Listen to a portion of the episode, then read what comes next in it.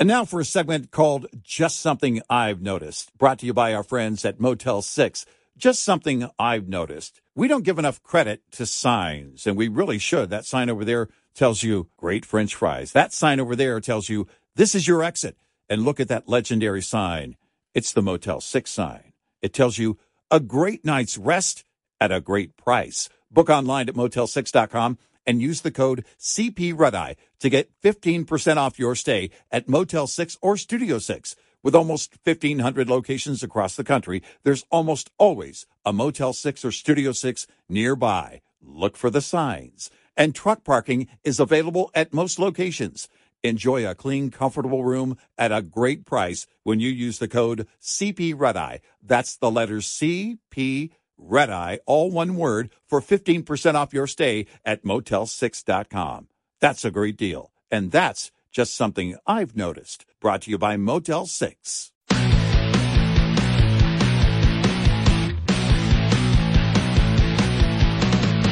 Now, it's Red Eye Radio. Gary McNamara and Eric Harley talk about everything from politics to social issues and news of the day. Whether you're up late or you're just starting your day, welcome to the show. From the Uniden America Studios, this is Red Eye Radio. Hello and welcome. He is Gary McNamara. I'm Eric Harley back from our big Black Friday weekend celebration. Wow. And in the Cyber Monday, uh, we just want everybody to know if you haven't downloaded the uh, Red Eye Radio app, all day today, it's free to do so. Cyber Monday. All now it will still be free tomorrow. It was free yesterday. It's always been free, but on Cyber Monday, it's free. Gary, how are you? I'm doing really good. Good to be back. How was your trip? Uh, was uh, interesting. I mean, I well, was re- I almost really good. called you. I almost sent you a text message, and I thought he's probably getting hammered with not drinking. I mean, with text messages bombarded. I've got to be careful how I phrase things these days. Sometimes just say things, you know. Uh, but I, I, I thought to myself, you're probably getting bombarded by text messages with the whole thing, um, you know, with the Niagara crossing and the car exploding and the misinformation by conservative news groups. uh, You know, Ted Ted Cruz you not only said, "Oh, you know, it's terrorism," but talked about what we need to do to stop things like this. Mm. And he never he didn't delete the tweet. It was Oh, still he never up. deleted that never, tweet? Never deleted. Well, this uh, post on X. Sorry, post on X. What I, yeah, you said The- tweet, which the- is what oh, we I'm all sorry. say. Yeah. Uh, the and and he never he never deleted it. He just Yeah. got pounded. Yeah. Uh, uh, you know, uh, for that, and just to let you know what was going on, I was getting ready to go get hammered. I'm Mm. kidding. so I'm, no, but I was, when you said that, I laughed because I was actually meeting uh, my best friend Jeff, who I've known since you know probably eight years old. Right. I'm guessing, uh, and his lovely wife Holly. Mm-hmm. Uh, uh, we were meeting at a pizza place, so I did have a beer, Yeah. and Oh, in- all right. and for me that's Cool. being hammered. Right. Yeah. Exactly. did you did you have a, an entire beer, a grown up beer? no, it was a light beer. Darn it. Uh, but what happened was I had my my uh, uh, I was dropping my great nephew off for basketball. It was really a tragic thing. His uh, the basketball coach over the entire program uh, that he is in at the high school he's in died, Oh man. age forty three at like Oh. uh, on um, and this would have been on Monday. He was told Tuesday. So before I took off to go to Buffalo, uh, my nephew called me with my great ne- nephew in the car and told me about it. And so uh, I, you know, we hung out on Wednesday, and then after we d- were done hung, hanging out and doing the whole breakfast thing with my dad and all that, Yeah. uh, you know, I dropped him off, and just as I dropped him off, and we were talking, so and I said, well, let me turn on the radio. Let me turn. Let me turn to the station that I used to work, you know, at in Buffalo, see what's uh, going on. And I looked and I went, oh, okay. David Bellavia, who is the Medal of Honor winner. If you remember, a couple of years ago, uh, he was a Medal of Honor winner uh, from uh, from Iraq for what he uh, he did, And as I've said before, his two hour, oh, I can't think of the name of the Navy SEAL. Oh, I think it's Jocko. I can't think of it. But the his, uh, not two hour, his like five hour interview podcast Yeah. uh, is is probably, as I said before, on what it what it takes to be an American soldier. Jocko Willink. Jocko, yes, Jocko. Yeah. Will- yep. hmm Uh, that that Bellavia did. I think it's probably a year, year and a half ago when his second book, uh, when his book came out, was just.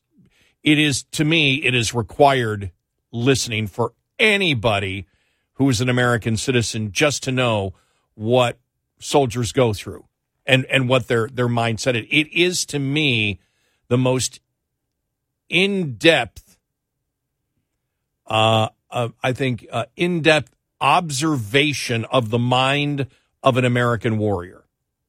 That's, I think that's how I, roughly how I put it when we talked about it a year and a half ago. Well, he actually does my old slot at the station I used to work at. Mm-hmm. They're WBEN in Buffalo. Mm-hmm. He's got my my old shift, mm. and and so when I turned it on, I'm like, what are they talking about? You know, something about and he's and he's talking about the fact he goes, I don't know. I don't think it was a car bomb. He said, I've seen car bombs, which of course, you know, he got his Medal of Honor mm. in Fallujah. So I've seen car bombs. He goes, that's not how a car bomb looks. Right. And he kept saying, he goes, now look, I'm, I'm limited from the information of what I see, you know, from, you know, the, the debris field, but it's not shrapnel. He goes, you, you would see if it was a car bomb that was attempting, because that one of the things that they were talking about is the car bomb was trying to go over the, uh, the, the Rainbow Bridge that I've been over many, many times in, in, in my life. Uh, and that, that the thing was, well, it wasn't just because you're, you're wondering, you know, why was, you know, what would have been the purpose of a terrorist? And one of the thoughts is, well, you drive it to the middle of the bridge where it's weakest and you blow off a car bomb hoping to take down the bridge. Right. One of the things that they were talking about. He said, he, and, and, uh, he, and, and so, uh, he was just saying, he goes, I, I don't, I don't see the evidence of a car bomb from the limited photos that I see, but I know what a car bomb looks like. Mm-hmm. You know, I I know what the, I know what the debris field looks like Right. and you don't see the big parts like you did if that thing was loaded with whatever explosives you were going to load it with, hmm. if that was your purpose.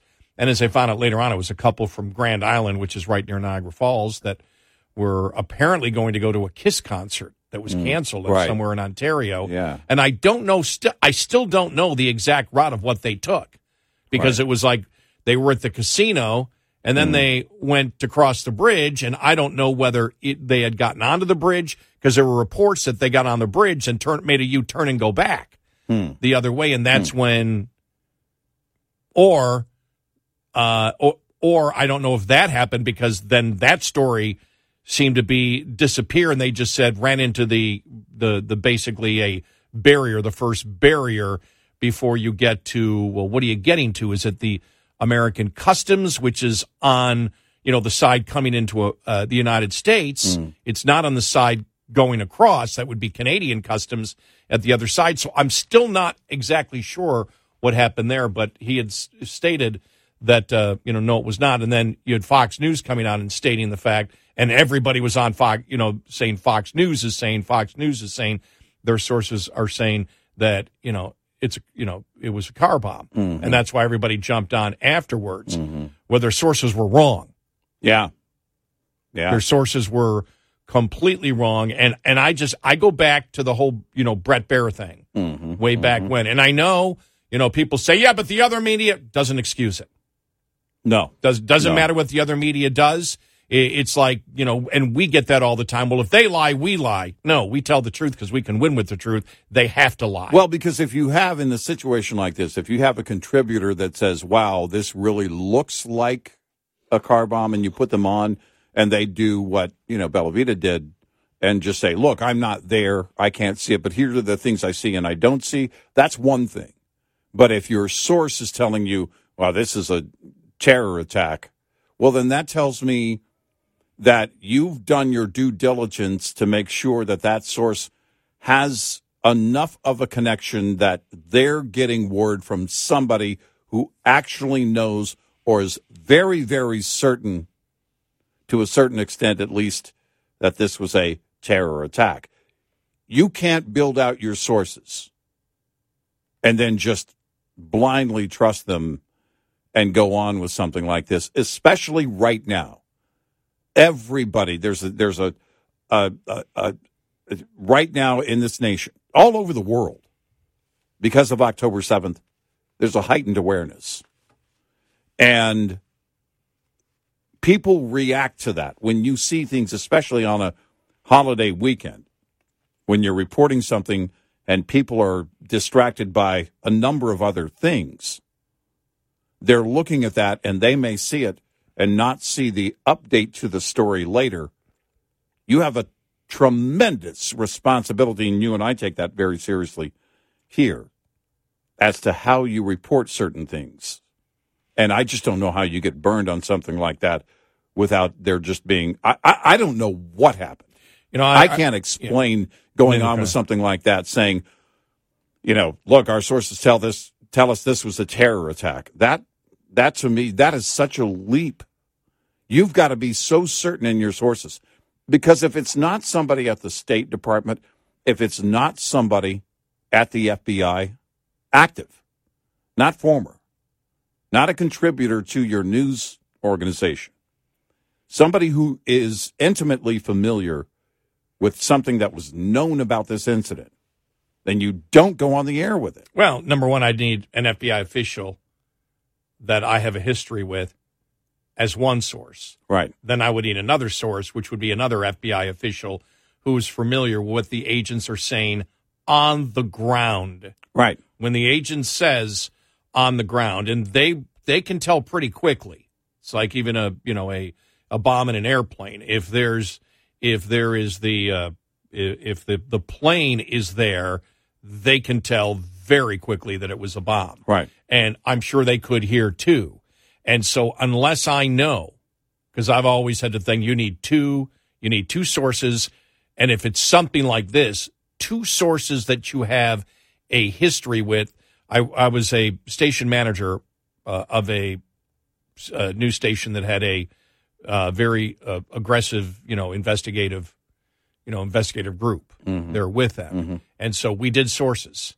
And my my edict was always to the the news director who agreed with me. You can never be wrong. Mm-hmm. You use sources. You can't be wrong. Right. I don't care about being first. I care about being right. And if you're not certain, if you're not on sure footing, it doesn't go on the air. Doesn't go on the air. No. Because you can you can say, you know, uh, we you know we have sources that believe uh, that this mirrors other attacks, Right. But Right. to sit this there is and say, I, this is what it looks like. Right. This is what I see. It's it, it's exactly what Bellavia did. Look, here's what I see and what I don't see, and I can't know because I'm not there. But Yeah. based on my experience, here are the things I would be looking for. That's that's very clear, uh, and understandable, and I think responsible way of presenting because like us, he's not a reporter and he's also not there. He's not a journalist. Right. When you and I cover breaking news, we report what others are reporting or what the authorities are saying when they say it. Well, because I was getting pounded because everybody knew I was there. Mm-hmm. I actually put on on Twitter. I said, you know, here is this the, and I don't remember which Fox story it was. Hmm. I don't know if one said it was, and I simply put, I don't have any information except what I'm hearing in the national media, Right. and I did. Right. I didn't have Right. any. You know, I had the, you know, I, I had that one snippet, you know, the from again from from David Bellavia, the uh, Medal of Honor, the Medal of Honor recipient. I Mm-hmm. always say winner, recipient, Right. because you don't win that; you're a recipient. It's not like a victory. It's Mm-hmm. Right. Um, and uh, so I think I said winner before. Uh, my apologies. No disrespect intended. If you know how I feel about the military, you know there was no disrespect. Mm-hmm. Uh, but when, um, but he wasn't there. You know, he was saying, like I said, he's saying from my limited information, Right. you know, and I Right. and I brought and then when it then when But then when they said the governor was flying in from Albany, the capital, you went, ooh, maybe this does have credibility because would the governor come? No, you know, not knowing, or would she wait until the FBI said, this is what it is? Right. Well, she came in, Right. and when she came in, it was to announce that there was, well, when she actually spoke, it was, there's no evidence of terrorism at all. Hmm. And then everybody started pounding on Fox. Everyone. I mean, it was everywhere. Mm-hmm. Yeah, And and I'm and I'm sorry. I I know we know that the mainstream media. We've talked about this before. Political activists they lie all the time. oh yeah. On the left, you can do it. It doesn't mean you excuse it on the right. Well, we can go down the entire list of uh, of items that you and I have seen and experienced in the liberal media on incidents that we've covered. You know, and again, like Bellavia, we're we're observers. We're on the air. We're not reporters, and we don't have reporters there quite often. Uh, sometimes we have access to reporters who are there if there's breaking news, and then they have to tell us what they're seeing. When you look at things where the liberal media has just gone really out of the way, out of their way to try and be first. And I remember Brian Ross from ABC on the uh, the the shooting in Aurora, Colorado, saying there was a man of the same name that was associated with the local Tea Party or something to that extent, and it wasn't that person. Well, that becomes a doxing type effect because they did their investigation, but it wasn't thorough they didn't confirm that that's it the the same person who police say at that time was responsible for that mass shooting in Aurora. There's no reason to do that. None. no, there's none. When when you know for sure or you can say authorities tell me this is it and you have word from authorities, that's one thing. Otherwise, it's tremendously irresponsible. Eight six six ninety red eye. This report is brought to you by Shell Rotella. With advanced synthetic technology, is designed to help keep your rig running with more mileage and less maintenance. Cold temperatures and water can lead to only one outcome, and ice has no place in the truck's air system. That's why it's crucial to keep your air system moisture free as the temperatures begin to drop. Make sure your air system is in top condition before temperatures put it to the test. In addition to changing your air dryer desiccant cartridge and draining your air tanks, make sure that no alterations have been made to the air compressor discharge line. This can dramatically increase the amount of moisture in the air system. Lastly, have a professional technician check the condition of your air dryer heater, purge valve, and check valve. We'll be right back with more Red Eye Radio with Eric Harley and Gary McNamara.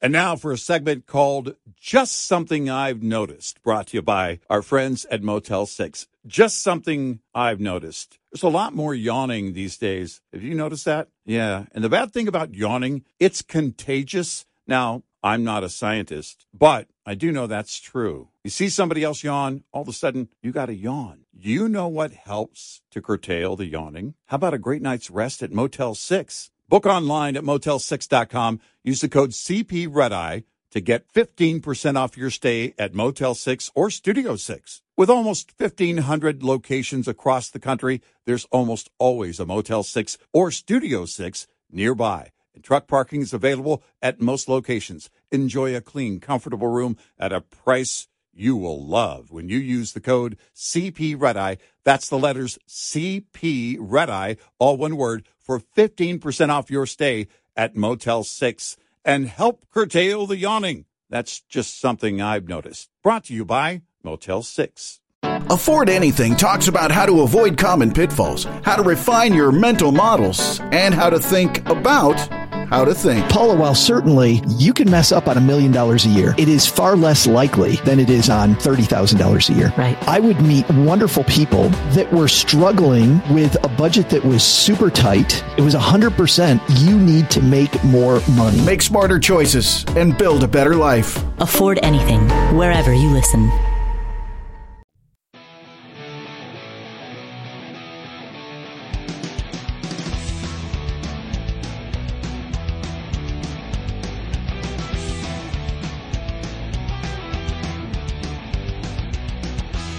It's Red Eye Radio.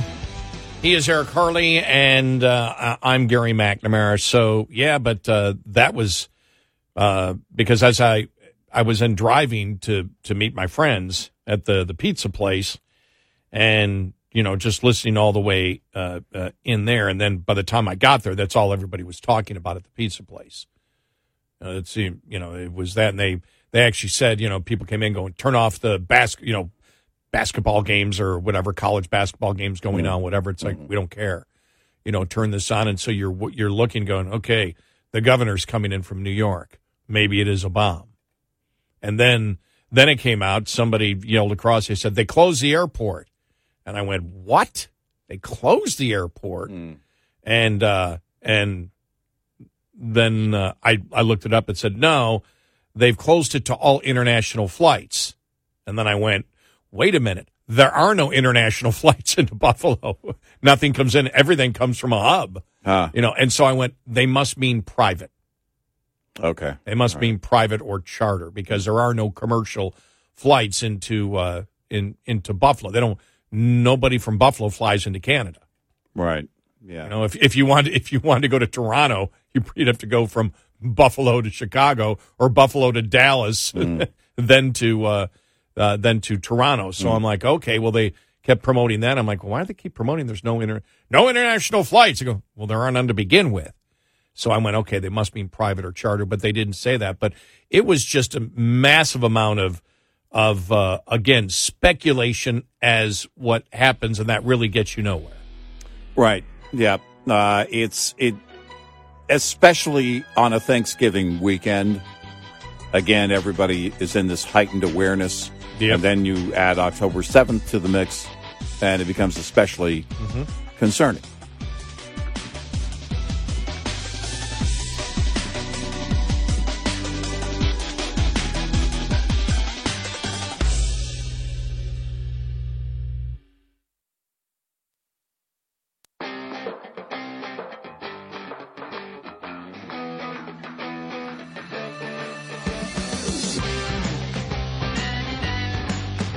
Listening to Red Eye Radio from the Uniden America Studios.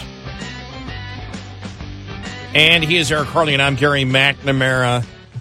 Uh, so, uh, uh, yeah, it was a um, interesting weekend. Just uh, tons of stuff to uh, to talk about, but I uh, figured that uh, people would want to know because, like I said, just because you're, you know, I was I was 15 miles away when I from from where that uh, car hit the barrier of the Rainbow Bridge, Yeah. and people just assume you know more. It's like, no, I don't know.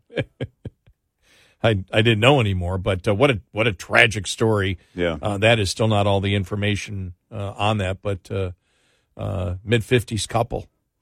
Yeah. Uh, so don't know what type of, uh, you know, they were killed instantly, and Yeah. you know, probably autopsy should be able to tell you what exactly uh, uh, you know happened there. But all in all, was a uh, interesting. It was a great weekend. I mean, other than uh, than that, Dad was doing great Hmm. Good. um, after getting his uh, his pacemaker. mm-hmm. Uh, he was uh, that was uh, a, a lot of fun. I did watch well part of a second football game of the year, which was, of course, Thanksgiving afternoon in the Cowboys game, which meant when Dolly Parton came on Mm. in the outfit that she was wearing. Did you, s- I saw still shots. I didn't watch the game. Yeah.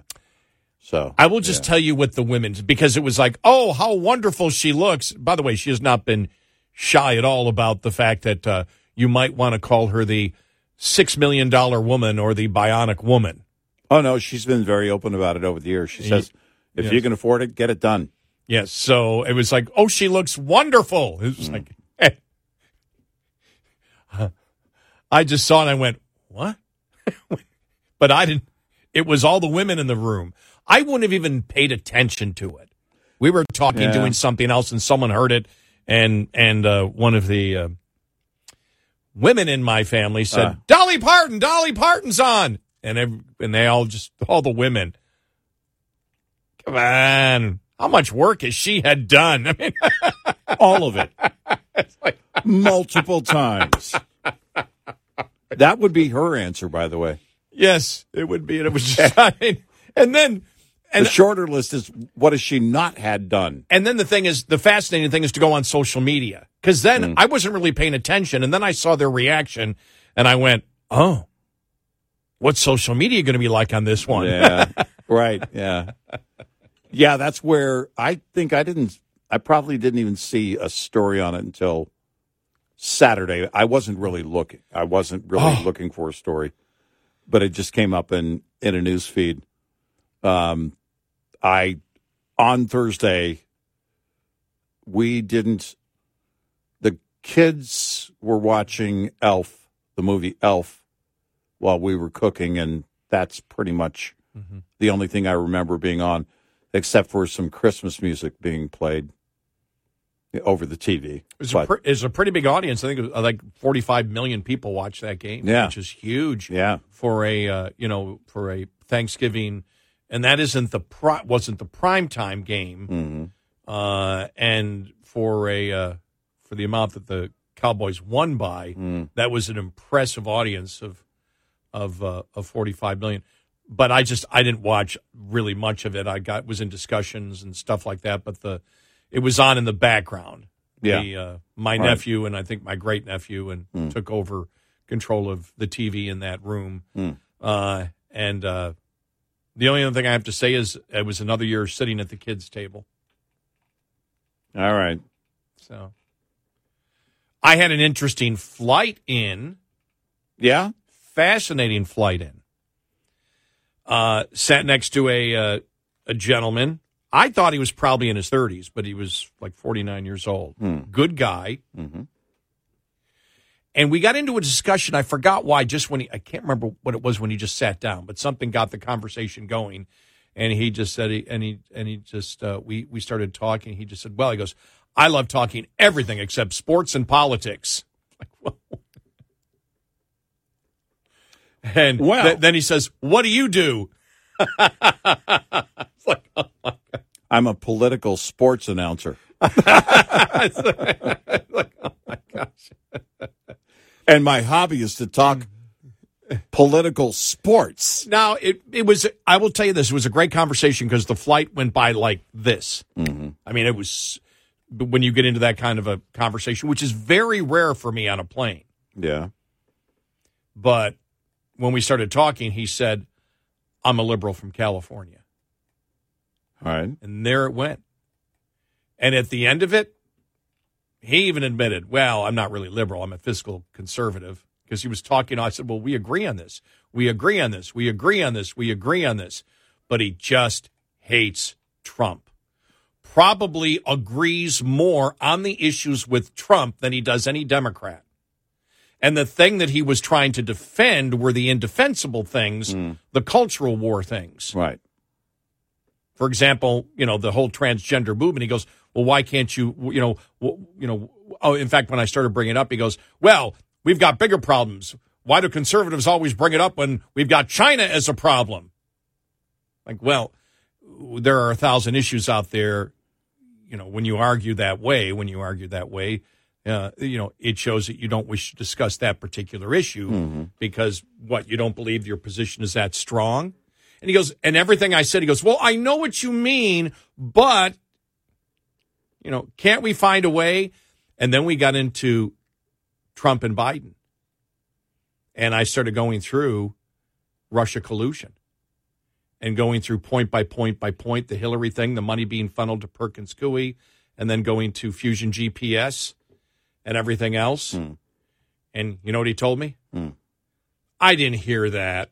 I don't know where you're really getting your information from on that. Yeah, that's That- still the case with Yeah. millions and millions and millions of Americans. Right. I, I didn't, I, I haven't heard that at all. And I went Yeah. through the different enterprises that Hillary set up. He said, I didn't, I, did- you know, I don't know where you got that. And I, you know, I'm not accusing you of not telling the truth, but I just, I haven't seen that anywhere. And I go, well, you need to check it out because I don't give an opinion. That's my observation. You know, I'll give you an, I'll give you an opinion, but what was done there is not an opinion Right. and it's not being debated and it isn't being argued even by Hillary. Right. Hillary's not denying any of it. He goes, okay, I'll have to look into it. Mm-hmm. But by the end of it,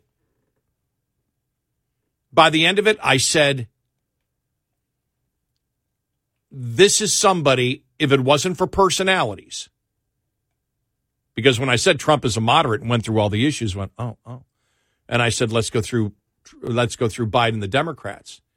And everything I brought up, he couldn't defend anything on the cultural issues at all, except to say, well, you know, there are, there are bigger, one was there are bigger issues out there. Mm-hmm. And I said, well, but conservatives didn't bring it up. Liberals did, Right. because that was one of the arguments too. Right. Well, you know, I don't know why the, the right is always so, you know, always wanting. Well, they didn't bring it up. The Democrats did, but Right. he didn't have an argument for anything.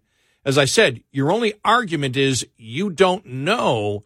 And so you're suspicious because I told you I'm a conservative. You're suspicious of me on the facts but you don't really know what the facts are. And he admitted, you're right, I don't.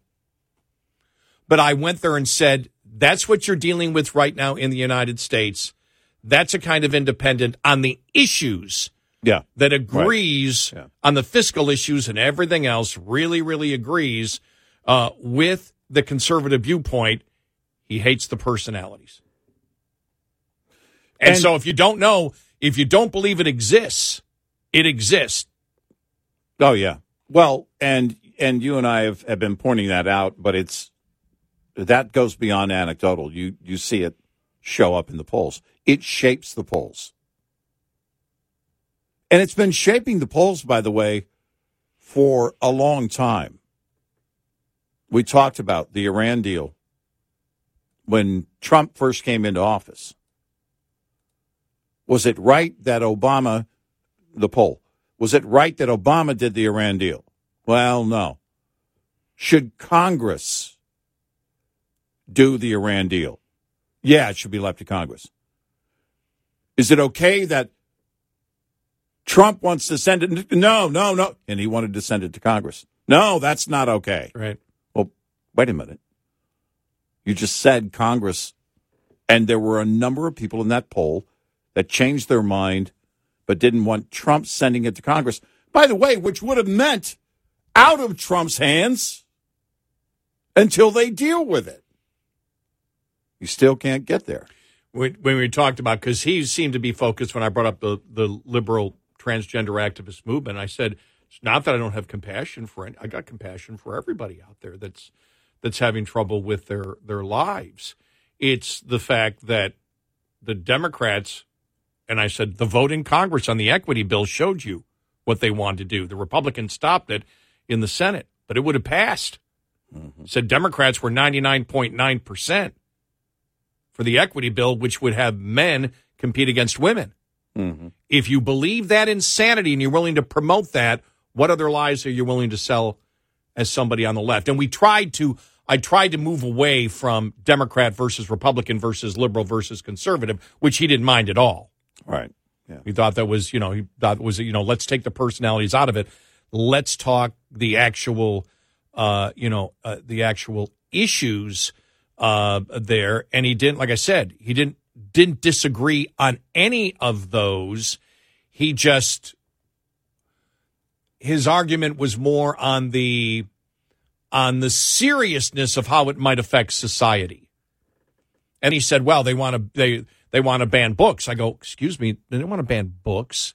Adults aren't being banned. Do you understand?" He didn't really understand the trans the the uh, the the the uh, radical transgender movement in Florida and what DeSantis was going through. He had no idea. DeSantis wants to ban these books. No, he wants age appropriate content. And the incredible thing was, he said, Well, I don't know what's wrong with being uh, gay. And I go, This wasn't about being gay. It was about teaching five, six, and seven year olds, five, six, and seven year olds that you can, if you're a boy, you can be a female if you wish to. Right. And most people believe that's entirely inappropriate. Well, they're going to find out sooner or later. Well, then you're telling me it's okay to tell a five year old? You, as a parent, you would want, well, I don't know if I'd necessarily, I mean, totally wishy washy on that completely. And I said, you got to be kidding me. You're not talking about adults. They're not banning, and they weren't banning high, from high school and college books. We're talking five, six, and seven year olds. Mm-hmm. And he wasn't, it was really fascinating. He was trying to defend it by saying, well, we're just trying to let kids know what's out, you know, what's out there. I go, but we don't do that. We don't teach five year old kids everything that's out there. No. You know, they're not sexual. They're not sexual at five, six, and seven years old. They're just trying to get through life on instinct. I remember being 15, taking driver's ed at school. Had to show up before school. They wouldn't let the coach that was teaching it show pictures from accidents. That was part of a curriculum Yep. out from outside the school that he actually brought into that. You know, he could teach everything else. He couldn't show us the slideshow of the accidents that had occurred, and Oh. that was part of You mean the The bodies? process. bodies in the car? Mhm. Yeah. Mm-hmm. couldn't do that. Yeah, because it's because it's age appropriate. You don't. Right. And for some reason, he just wanted to stick. I said, "You're really going to stick to this line of defense in, in in a way." Well, I'm not saying it's completely correct, but I'm saying I go. Well, first we started that DeSantis is banning books, and then we got to the specifics of its five, you know, five, six, seven, and eight year olds that we were talking about here. That Disney was promoting it, and then I, he just said. He said, "Well, you know, uh, I think the gay." I go, "What? Let's forget about it. There's a whole group called Gays Against Groomers, Mm-hmm. where even people that are gay look at it and go, "No, this is just too much." Well, when This is- concerned parents showed up at school board meetings and read verbatim from those books, they were shut down Not only- because it was inappropriate. That was on WFLA in Tampa, Mm-hmm. and I told them the Tampa, the Tampa TV station that the uh, that they stopped it because it was inappropriate. Well, that shows you how conservative. I go, no, no, no. They're not conservative. They were worried about violating the obscenity clause of the Federal Communications Commission. Right. And he's like, well, uh, uh, uh, And in person, right. The school board didn't want those concerned parents reading out Right. out loud just in the room. Yeah. I think it was WFLA in Tampa. Remember they mm-hmm. were doing Yeah. the report and they were like Right. they had a cut they had a cut from it. Right. Go to sports. Eight eight six six ninety red eye. Coming up, more with Gary McNamara and Eric Harley. It's Red Eye Radio. What's up, everyone? It's Reality Steve, your number one source for all things Bachelor Nation and reality TV. Every day, I'm giving you the behind the scenes juice and your info on all your Bachelor Nation stories and also interviewing some of your favorite reality stars. My name has been synonymous with spoilers, but I'm so much more than that. Give me a listen. The Reality Steve Podcast, part of the Bleav Network. Just search B L E A V on YouTube or wherever you listen.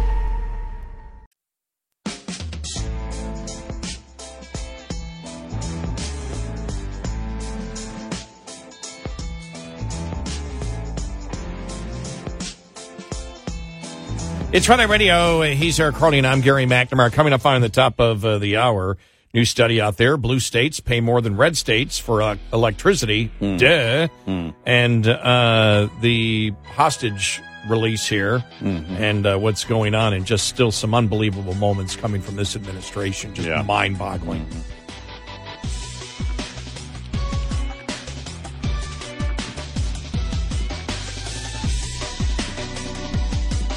Top of the hour news is brought to you by House Products. Visit houseproducts.com. This is Red Eye Radio on Westwood One.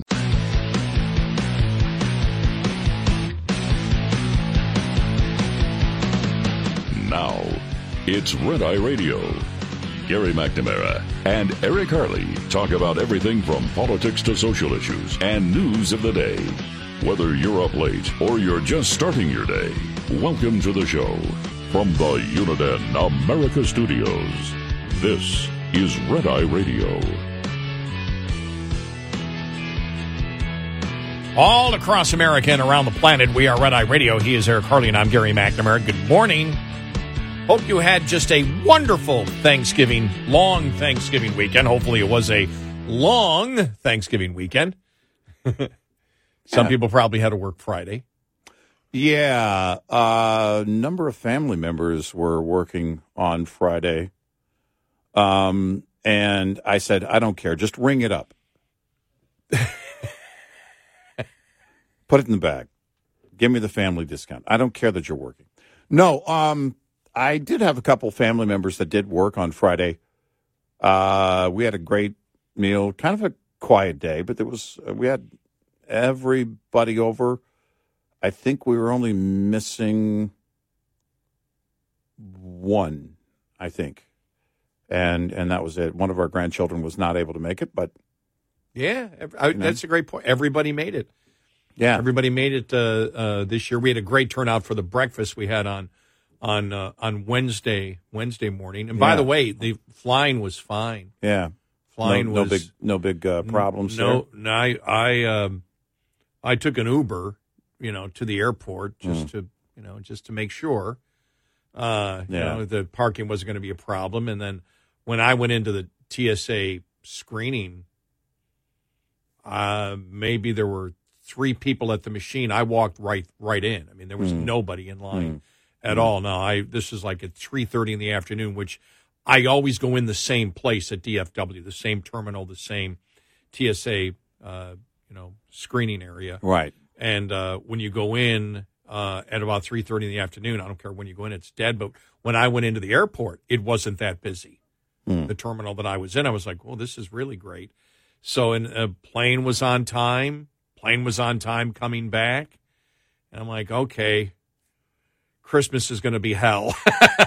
Well, going to pay for it one way or the other. Huh? Exactly. When am I going to? When am I? When am I going to end Never up? Never works out it? that way, does it? Uh, no, I, it- I I saw something in the forecast where there were you know there's some some snow not not for Christmas forecast but some snow coming in the coming days in in much of the country yeah. and we did see in the panhandle of Texas they got their first uh, little bit of snow but uh, don't know anything about the long range forecast I haven't even looked that far I wouldn't put much into it if I could look that far uh, down the road for Christmas Day.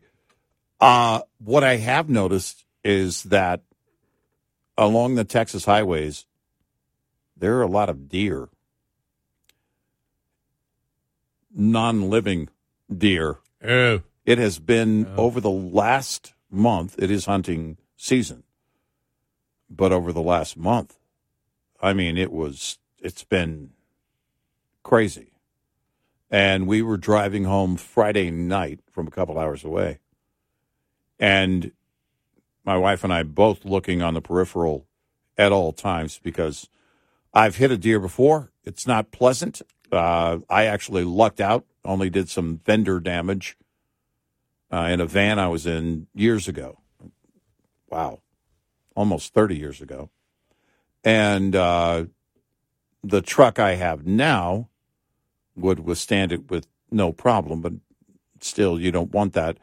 I've seen a lot of friends that drive big rigs, and they tell me stories that are crazy.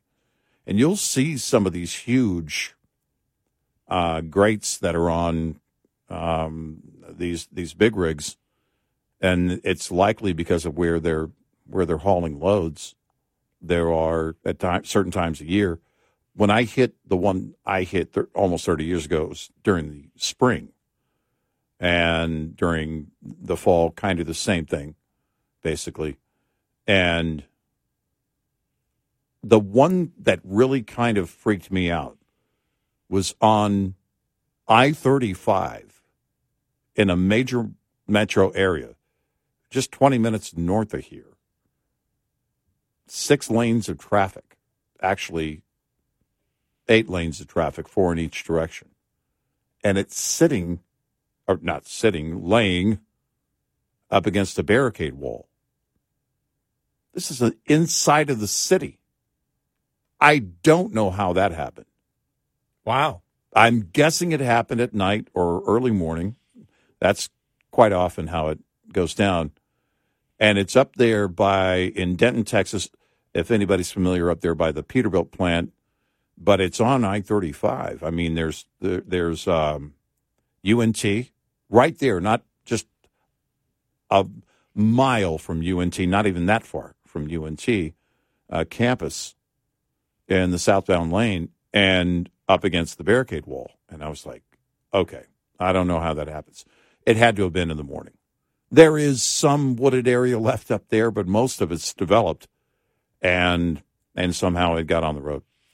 When uh, when I was uh, this goes back probably I'm going to guess mid '90s. I was living in in Amherst, New York, uh, which is a suburb of Buffalo, which is a huge suburb. I mean, one of the biggest suburbs they have there. It was a major road right around the corner, the road that my apartment was was on. Mm-hmm. And I remember driving down and the headlights were on, and I could see in front of me, probably 10 cars ahead.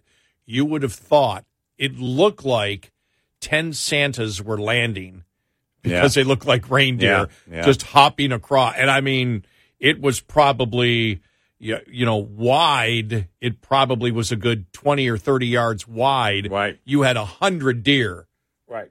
running across this road and cars just you know and it was a uh, it's a uh, it wasn't a residential road it was a you know a major suburban road though and it was it and nobody hit a deer. I mean it was like everybody but it was just amazing watching it. It went on for like 10 seconds. It was like wow. But uh yeah they uh deer I- deer can be a big problem. I've never hit one.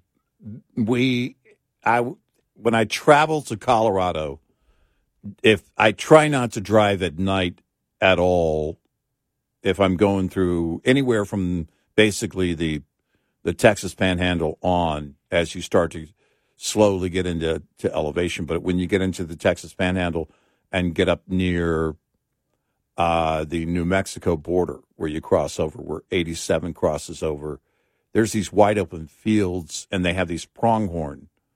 And those things man they're everywhere. You see them if you're driving in the morning you'll see them everywhere in the in these fields. But at night it's pitch black out there you don't see them and one time i was traveling up there and i was going on a fishing trip and i decided you know what i'm not going to drive through that area this time of year uh, I'm gonna I'm gonna go ahead and sleep in Amarillo, get up in the morning and and finish my journey. And I did that. I was with my one of my daughters, and I decided, no, not going to risk it because it's just it's crazy. It is absolutely crazy, and I've never hit one of those pronghorn, but they're huge. They're massive, and the one deer that I hit, I turned around, called, you know, Fish and Wildlife and said, I just hit a deer. Here's where I was. And it was near, the, there was one of these huge car dealerships out in the middle of nowhere along the highway that I was on. And I just kind of pulled over there, but I looked and looked and looked, and I couldn't see any signs of it. It was nowhere to be found. I don't know if it limped off or what happened to it but uh, they the um, the official came up, took some information, and they looked for it. They took a picture of the bumper and then basically went out and looked for it. I, I never heard back as to what what happened, but it can do serious damage, serious damage, and it is just you get into uh, the Texas Hill Country, and it can be especially dangerous. Dangerous. Uh, so much wildlife on some of those smaller highways, especially you know, crosses. But uh, yeah, we've noticed an uptick. Uh, my wife on one trip, this is uh, 120 miles each way. Uh, one trip, she noticed 14. She counted 14. And that's not a long journey. i've seen a lot of coyotes Yeah. out lately I've seen them. One female has been hunting for something in my yard and my neighbor's yard, and she's uh, as I pull up. This has happened now four or five times. As I pulled up coming home from work at a little after five a.m., then she's taking off and and leaving as I pull up. A couple of times she stops and she looks back at me as if do you have any food or do you need something from me or why are you in my business here? We have a ton of rabbits and well bobcat uh, uh, we have um, possum. We have, uh, you know, like every neighborhood, rats. The closer you are to, to water, river rats. Um, and that's basically what they feed on. And this time of year, normally when I see them around here, they're in packs. It's at least four of them, four or five. Yeah, I've seen them at night, and it's just one. Yeah, usually a, a, a lone and it, and uh, what I what I love though I have to say this this I get a kick out of it. If you're on Nextdoor, mm-hmm. oh my gosh, yeah, how entertaining is Nextdoor? Yeah. It's a bobcat. That's yeah. a house cat. well, there's a coyote. Uh, alert! There's a coyote. It's like that's like saying the sun is out in July. Mm-hmm. Yeah, you know, and yeah. and I just I get the biggest kick yeah. out of this absolute panic, or people that talk. There was a snake. You know, there's snakes around here. Yeah, well, yeah, it's Texas I, again. It's sunny in July. Yeah, it rain. It's it's probably raining in Portland right now. Yeah, Am I right? right? Exactly. Am I right? Yeah. All right. It's okay. If not, wait for it. Wait. Yeah. It is November. It is late mm-hmm. November. It's raining. Mm-hmm. it's like it's like come on. And the the panic is just we don't know how these snakes. And then you see where they live because some Mm-hmm. you know a lot of times they'll have the street. It's like you're right next to the lake. Yeah. Yeah. Right next to the lake, and there's a hundred yards of woods in between you and the lake. Yeah. And you're screaming that snakes are in your backyard. Yeah. And it, and seriously, I, I sit and think, did they just move here? Did yeah, have, well, yeah, right. It's funny because I, I read an article recently from uh, someone from California, and she moved to Austin and said, Our family loves it here. The only thing that we're not used to is the the insects and the and the snakes.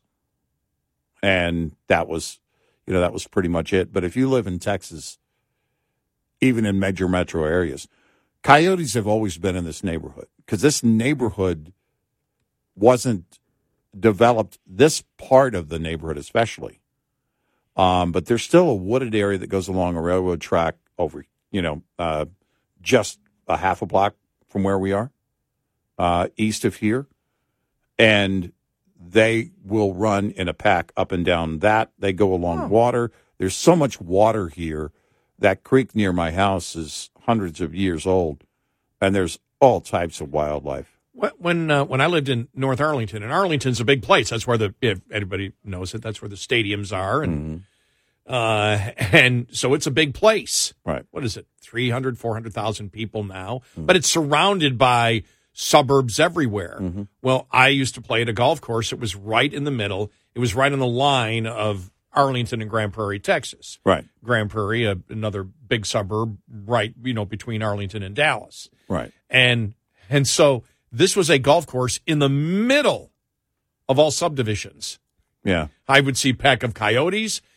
I would see uh, what do you call it? The uh, uh, oh uh, the uh, the small little bear or the small little uh, cats, bobcats. Bobcats. hmm See bobcats in there all the time. I mean, Yeah. running through people's backyard. I mean, it's like th- this is where you are. You're in you're in Texas. I remember that they did one time, and I think this was a neighborhood in in San Diego, and they had you know tagged a ton of mountain lions Yeah. and they said it was amazing how the mountain lions they wouldn't enter the subdivision but they could track them at night especially and they were like surrounding you know the, the entire subdivision right outside the woods they were all right there Yeah. you know and it was Yeah. like wow and they said but Yeah. they most of them never came in to the actual subdivisions but then Right. again you're not looking for food in the subdivision you're going to stay there now what drew them at night closer to the uh, the subdivision would be uh, you know an interesting observation to make you know why were they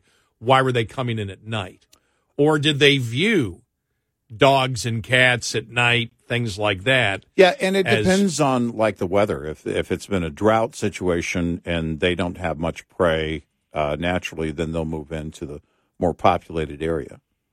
But that's been the case here with with coyotes in urban settings for a long, long time. If it's a small animal, and I have neighbors that still let their cats out all night, every night. and I've never heard of one being attacked or anything like that. But um, they still let their cats roam at night. You know, so Yeah, I I wouldn't. yeah, I would Not probably not, especially right now, having seen uh, that one coyote so many times uh, outside of my house. Coming up, the hostage situation and where we're going with the ceasefire. Hmm. And the president came out. This is pure evidence that the president is not behind Israel. He came out with a tweet yesterday. We need to have a two state solution. Yeah, You would think, because this is the dumb thing, the president and the left is arguing things that the Palestinians don't even want. Forget about Hamas. right, right. Only 24% of Palestinians polled by a world poll between March and October of this year. Only 24% want a two state solution. Right. No, there's one goal. Eliminate Israel. Yep. We'll get to this coming up. 866 90 Red Eye. Brought to you by FPPF Fuel Power Max. It's a common road rumor that it's impossible for one truck owner operators and even carriers with just two or three trucks to get freight direct from the source, the shipper. Yet, hard won experience from untold numbers of owner operators with authority disproves the notion. Search your home base area and, later, frequent freight destinations to find all the manufacturers, distributors, and other shippers in the area. Once you get that list, ask yourself if those companies know who you are and what you do. If not, you're leaving opportunities on the table. Strive to own your backyard to build a solid foundation for the business. For many a small fleet, it's the loads outbound from home that are the bread and butter.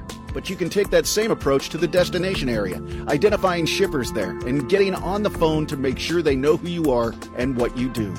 Owner Operator Business 101 is provided by Overdrive's Partners in Business program. Go to overdriveonline.com to the Partners in Business section of the website for more detail on this and many other topics. Brought to you by Shell Rotella, with advanced synthetic technology is designed to help keep your rig running with more mileage and less maintenance. Lines open for your calls. 866 90 Red Eye on Red Eye Radio.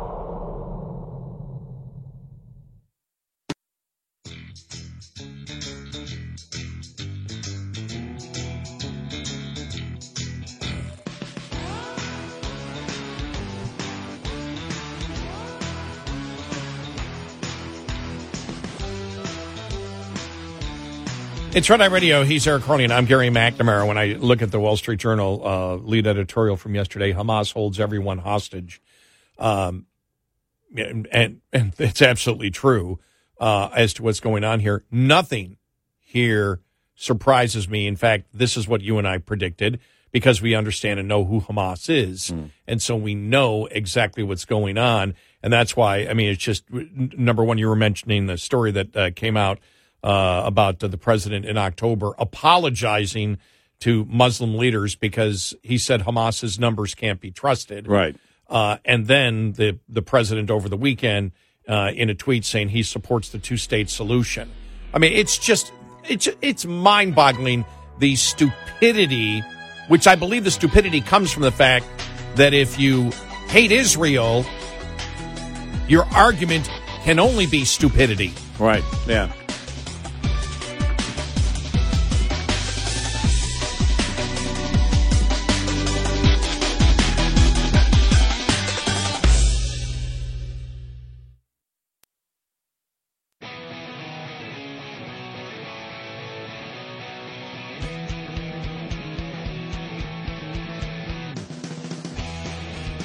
Consider yourself canceled if you don't listen nightly. Red Eye Radio.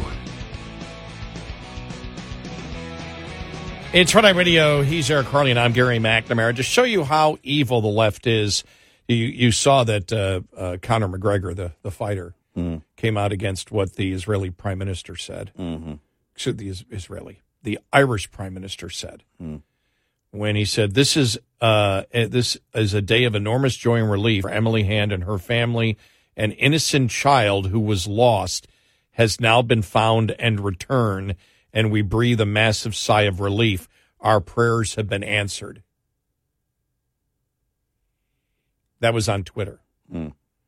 Conor McGregor wrote, she was abducted by an evil terrorist organization. What is it with you and your government and your paid for media affiliates by constantly downplaying, attempting to repress the horrific acts that happen to children? You're a disgrace. And uh, then wrote here, hang on, here he goes. Uh, uh, the day after the stabbing of children in Ireland, not one paper had it on their front cover. We will not forget. Uh, X uh, uh, had uh, readers add context to the prime minister, Hmm. but that's something that's done on purpose. Lost and found. What the hell are you talking about? She wasn't lost and then found. Well, this is it. You and I were talking during the break, and it's clear that when the left, and this is the globalist left, all over the world now, the left is doing the same thing. They have been on different issues, but on this issue right now, it's not even talking points, it's the mindset.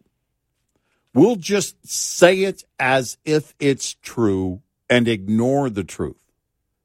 We won't point out the very harsh reality that we're living in right now. We'll just say, we'll change the definitions of words, we'll rephrase things to create a situation that looks very ambiguous. And that's what they want you to believe. And you see it. It was driving me crazy over the break. The way stories are written. As if this is a, well, there's things going on on both sides, and we absolutely cannot ignore the truth in a situation like this because if we do, then we open up the entire world for an attack. And when that happens, we'll have no will, political will, for a defense. I said it after October 7th, and I believe it now more than ever since then. That if we're attacked by the enemy again on American soil, that there won't be the, the political will will be well we have to let's take some time to find out what really happened. Let's do an investigation before we and all of this garbage. And you'll have of course those that are out there right now pro Hamas people that are on the streets of America they'll say well America deserved the attack Yeah. Pro beheading of babies, as I like to say. Uh, just read you parts of the Wall Street Journal, the civilized world is rejoicing at the release of hostages by Hamas, especially the sight of young children reunited with their parents after seven weeks of hell. But that relief shouldn't blind us to the way the jihadists are manipulating human sentiment to achieve their terrorist aims. The killers are releasing a dozen or so hostages each day in return for three times the number of Palestinians, excuse me, Palestinians released by Israel. Hamas kidnapped innocent Israelis and others in a deliberate act of terror. The released Palestinians were arrested or convicted of crimes under the law. Now Hamas is using the hostages to play on Western respect for human life. Hamas knows its strategy is dividing Israeli opinion between those who prioritize the release of the hostages and those who want Hamas defeated so it can never again slaughter thousands of people. Hamas is also manipulating the world, including the Biden administration. I would disagree with that. They're not manipulating the Biden administration. The Biden administration, so many in there side with Hamas. No, they are absolutely part Yeah. of the man- manipulation themselves. And, and yeah, and we know the Biden's part of that manipulation himself when he called just uh, over the weekend for a two state solution. He knows that's BS. right.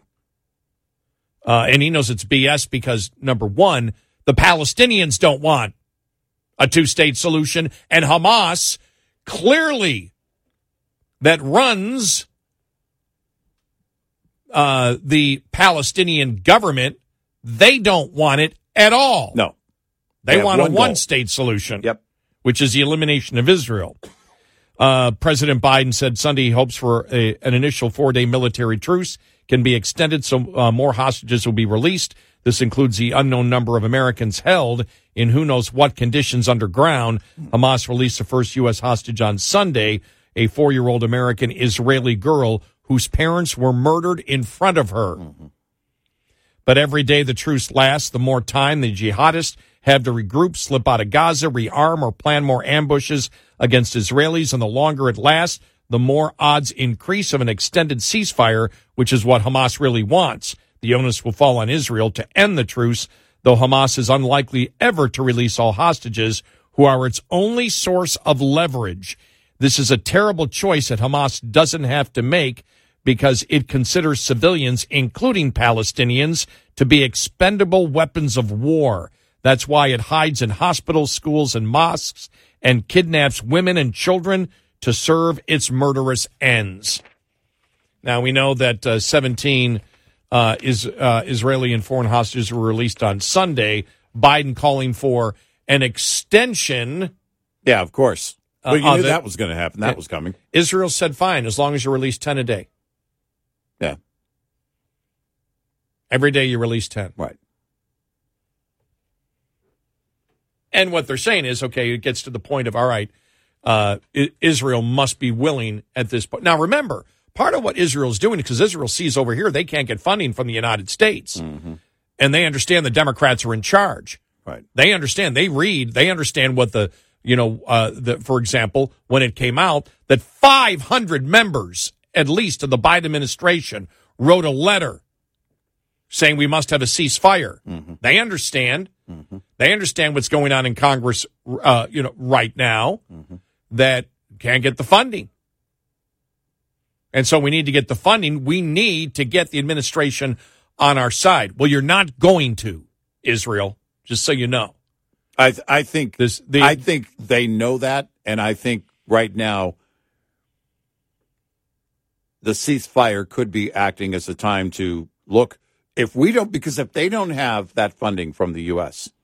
and they don't have the support from this administration, then what's their only hope? I want to make this clear that when I said that, I didn't include us. When I said Right, right. we, I meant the United That's States. I meant the Biden Officially administration. as a nation, yes. Right, officially as a nation, not my opinion or uh, most of, a, Well, of Americans' opinions. But but but you're if you're if you're Israel right now, you're dealing with that that you don't have this administration on your side, that you don't have funding coming your way from the U.S., and you're dealing with a global media that is has been from day one shaping the narrative against you, making you the bad guy. Yep. The radicals are in control. They're shaping the narrative every single day. and this idiocy about a, uh, you know uh, uh, two state solution uh, uh, here. Uh, here we go. This this polling was taken. Let me make it clear before October seventh, and bef- and and so it was before Israel even went in. Uh, and this again, this uh, represents the views of Palestinians based on World Poll interviews conducted between July and September that concluded the week before Hamas launched an attack on Israel. Gallup's World Poll fieldwork in Israel was scheduled to begin on October 9th, but the war has delayed polling. Palestinians likely had low uh, expectations for President Joe Biden's visit on Wednesday to the Middle East. After a stop in Israel, Biden was scheduled to meet with Arab leaders to discuss humanitarian aid. That leg of the trip was canceled abruptly Tuesday after deadly bombing of a Gaza hospital. So this goes back actually to this article goes back to October 18th, just so you uh, have some uh, uh, context uh, on it. Uh, like his predecessors, most Palestinians do not trust Biden to mediate a fair peace treaty.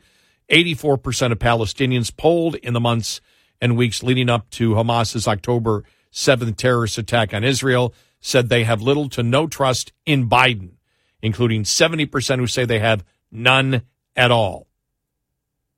Hmm. Uh, let me see here. Hamas's, I want to get this here. Hamas's unprecedented terrorist attack on Israel and the outbreak of war has refocused international attention on the long running Arab Israeli conflict. In the months and weeks leading up to October 7th, only 24% of Palestinians living in the West Bank, Gaza, and East Jerusalem said they supported a two state solution to the conflict. With an independent Palestinian state existing alongside Israel. Do I have to go any further? Nope. So the president is arguing something that the Palestinians under Hamas don't want. Right. And apparently the Gallup poll went in to talk to individual Palestinians, Mm-hmm. polled, you know, polled them. Mm-hmm. Um, a two state solution first proposed by the British government in 1937 and repurposed in various forms ever since has long been the baseline of peace mediation between both sides. No, it's not. No. It might have been back then. It's not now. No. It's what people from outside the situation have talked about. Not the two sides. Support for a uh, two state solution by Palestinians, 15 to 25 years of age, 16%. 26 to 35, 23%. Hmm. 36 to 45, 28%. 46 and older, 34%. Hmm.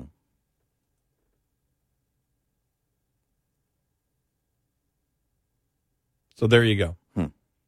So why why is the United States bringing it up? Why would the president bring it up when neither side believes it's possible, neither side wants it? One side as we all know, one side wants the elimination of Israel mm-hmm. and the Jews, mm-hmm. not just Israel. The other side, you probably could find a variety of different opinions, being the fact that they are a Western democracy. Yeah. But they weren't able to take that poll because the war happened. They were going to take that poll uh, in in the fall. But when they sit there and they talk about a two state solution, so Mr. President, you're going to be ensured that Hamas is gone then? To talking to, to Biden. Right. Is Hamas going to be gone? Or is there going to be a two state solution with Hamas in charge? Because if you want a two state solution with Hamas in charge, you almost have one right now. That's pretty much what exists right now. Right. And it does not change the goal of Hamas. 86690 Red Eye. Get in touch with Red Eye Radio toll free at 866 90 Red Eye.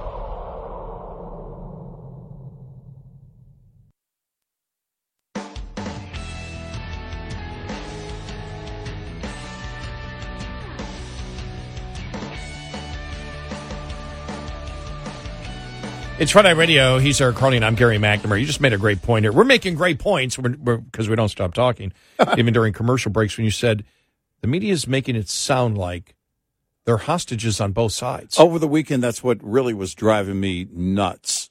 Is if you're reading the headlines or the updates or whatever, depending on which media group you're following, they made it sound like there were hostages on both sides. Because this is classic liberal playbook 101. Just make it sound ambiguous and hope that the public forgets all about October 7th. So eventually you shape the narrative to make it look like Israel really is the bad guy here. And you go out over and over and over again. And of course, this administration is going to part of that. They're shaping the narrative themselves. And we're seeing it every single day. And it's maddening.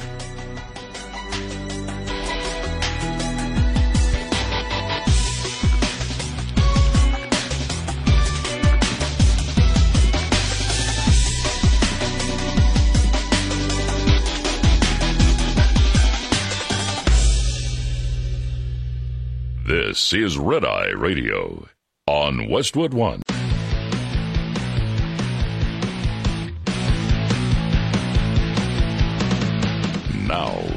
It's Red Eye Radio. Gary McNamara and Eric Harley talk about everything from politics to social issues and news of the day. Whether you're up late or you're just starting your day, welcome to the show. From the Uniden America Studios, this is Red Eye Radio. All across America and around the planet, we are Red Eye Radio. He is Eric Harley, and I'm Gary McNamara. Good morning. Thank you for being here this morning. Thank you. Thank you. Hope you had a great Thanksgiving weekend and you got to see family and friends. And now comes the Christmas rush. got to get everything done. Got to get everything done. Got to get everything done. Yeah. I was in that mode. Were you? Yeah, I had to finish. I, I do all my super house cleaning in the fall Yeah. because the weather starts getting a little bad. And, you know, and it's like, well, what else is there to do? So I might as well clean the house. And so, uh, shampooed, whatever you want to call it. I got the steam cleaner shampoo thing, Mm-hmm. uh, and uh, did my uh, my family room. Right. And I had to bring the cat into the vet Right. on uh, on Saturday, and it went all right. You know what I did? I found her Took her out for tequila first. Almost. Oh. I, I felt a little bad about it. I have a collapsible cage, you know, because they she is the greatest cat in the world. I mean, the kindest kindest. I mean, I don't think she knows what kindness is. The most gentle. I, have to be careful not to use human terms for a cat. She is the most well behaved uh, uh, uh, cat To but- this point. to this point, but she hates going to the vet. To the point where I've told the story where when I when I first got her and they just they couldn't control her and I had to hold her down. And the scream that she gave, the scream was like a mountain lion. And I said, That's it. If we can't find figure out a way to do this, then I'm not bringing her in anymore, or I'm finding a different vet, or I'm just I'm not going to do this. I'm not going to put her through that kind of stress. Yeah. You know, I just won't bring her in. She's an indoor cat, and uh, when it's uh, you know, if I know she's hurting, I'll bring her in, and Sure. you do whatever Sure. you have to do at that point. Sure. But I'm not going to. And they said, "Well, do you have a collapsible cage?" Well, yeah. Well, you can bring that in, and we just all press down on it, and she can't attack anyone. And through the little mesh holes, you can sit there and put the first sedative in. Okay. Why didn't you tell me five visits ago? I went in Right. four different times. Four. Yeah. Then the fifth time is finally that they figured that out. So I've had no problem, uh, you know, with it uh, since. But where she lays all the time, there's a little Mm. pad. I put I put the pad that's in the the cage Mm-hmm. in there about two weeks ago. So she kept laying on it. Yeah. Then I took the cage and I put it right next to and put that little pad right in the cage. Mm. When I went in to take her to the vet, she's half in that cage. I just Oh. tipped it over. She slid down. I zipped it up. You know, look at me. What's going on? Pulled a fast one. Yes, All right. the human Yeah. was uh, was able to uh, defeat the cat. Well, good. Uh, so that was, you know, that was really, uh, that was really my my uh, my whole weekend. You know, Hmm. flying. I fly so much back to New York where it's like doesn't. It's not like I go anymore right. because I'm there so much. It's just like, Mhm. oh, okay, time to go. Mm-hmm. Jump on the plane. It's like taking a bus or jumping in the car for me now. Right.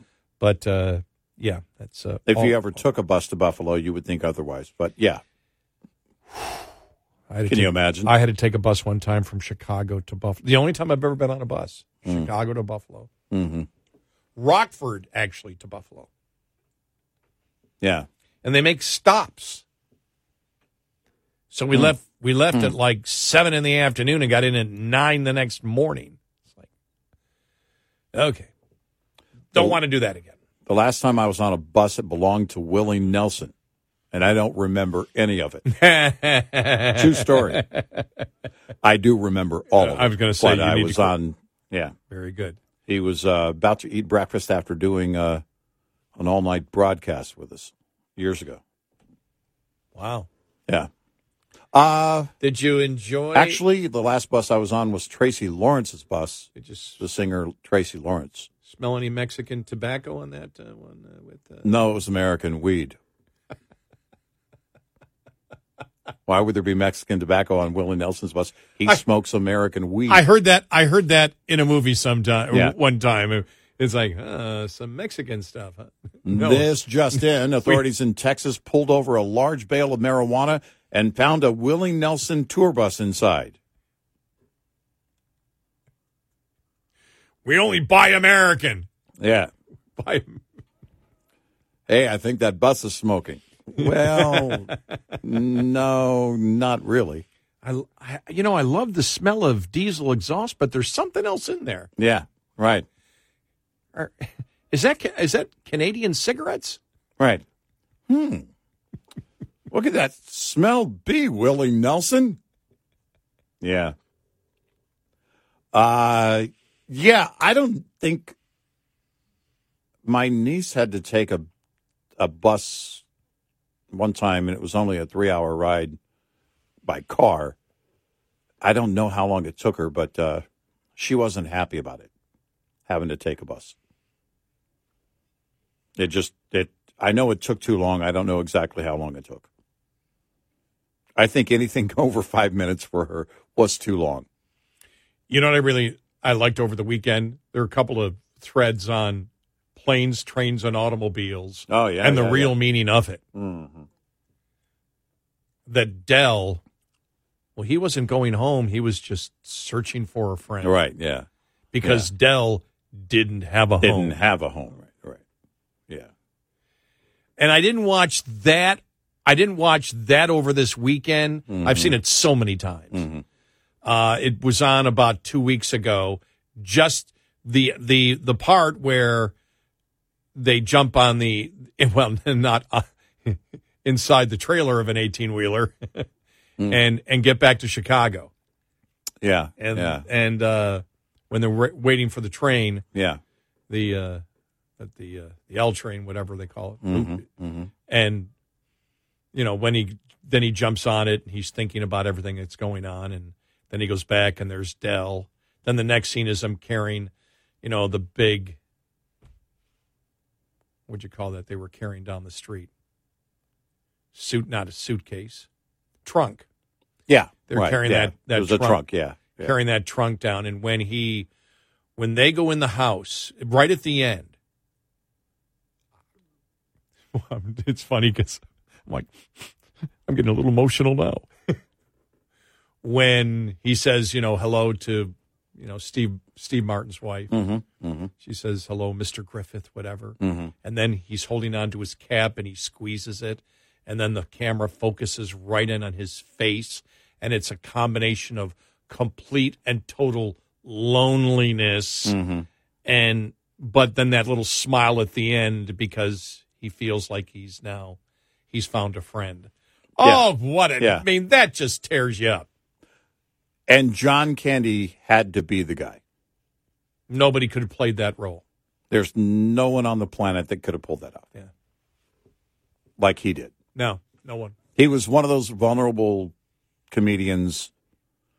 And someone mentioned Uncle Buck the other day in, in passing. And I thought, oh, man. Man, uh, it, that's one of those movies where all of his strengths came out, basically, in Uncle Buck. But planes, trains, and automobiles, if you want to get down to what I think a big part of the appeal to John Candy was. It was that vulnerable sense that he had as a comedian. And you saw it in a number of other comedians over the years. Uh, I would say uh, Richard Pryor, who kind of, you know, in his bits would, you know, talk about things that he did that he was responsible for. Um, but you saw that with uh, Chris Farley yeah and they just had that vulnerable Yeah. sense about them. yeah he had that yeah You know, I don't think anybody matched Candy on that though. No, In that moment. because Candy could also turn it around, and, and I think Farley to some extent, but Candy really could turn it around and be the guy in charge, you know, for the moment, like he did in Uncle Buck, Yeah. where you believed it. All right, he's taking charge here, and and that's the greatness. Yeah. Did you ever buy that Chris Farley could run the brake company? Never, not for a second. But when he was standing over his father's gravesite Yeah, yeah, and Amazing Grace is playing yeah, for Farley, yeah, that was like that was Yeah. that was a tearjerker. yeah. I did watch over the weekend though my favorite Thanksgiving movie, Yeah. Home for the Holidays.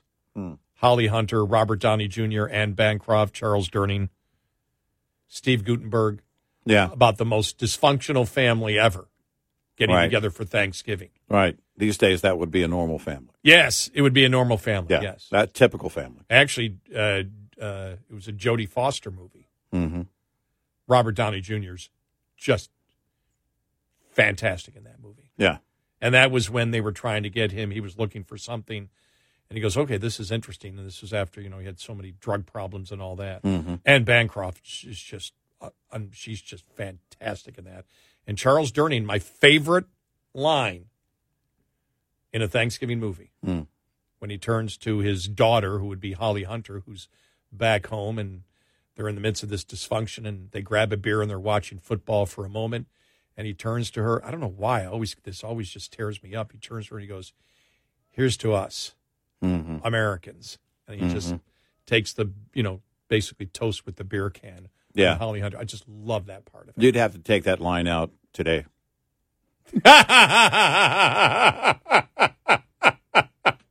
Sorry. I did I I'm sorry. Did I offend anybody? Yeah. Mm-hmm. Is anybody offended? I'm so sorry. I'm so sorry. Next thing I'll be telling you Hamas is not good and I'm going to have to apologize for that like Biden did. That's where we are.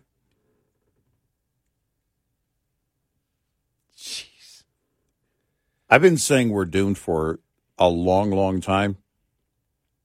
And every day it grows in my mind that my doomed isn't big enough to describe how doomed we are. when we'll lay down for the enemy, I know. when we'll go Yeah. to bat for the enemy and become defensive and we will protest in honor of the enemy. And- I don't know how to do I don't know how to do that. I don't know how a society does it. And it's not the overwhelming majority of people, but it's enough of them to be loud enough It's loud. to be Yeah. extremely troubling and also to move things politically. There's a reason Biden had to issue an apology for that whole thing back in October. for saying Hamas's numbers of that he couldn't killed, trust Hamas's numbers. don't trust it. By the He- way, he had to it's- apologize Yeah. to Muslim leaders Yeah. for saying he didn't trust Hamas Right. casualty numbers. Right.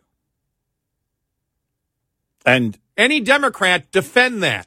well, where's the call? Uh, We've been asking since the beginning. Where's the call by Palestinians to say we don't want to be ruled by Hamas?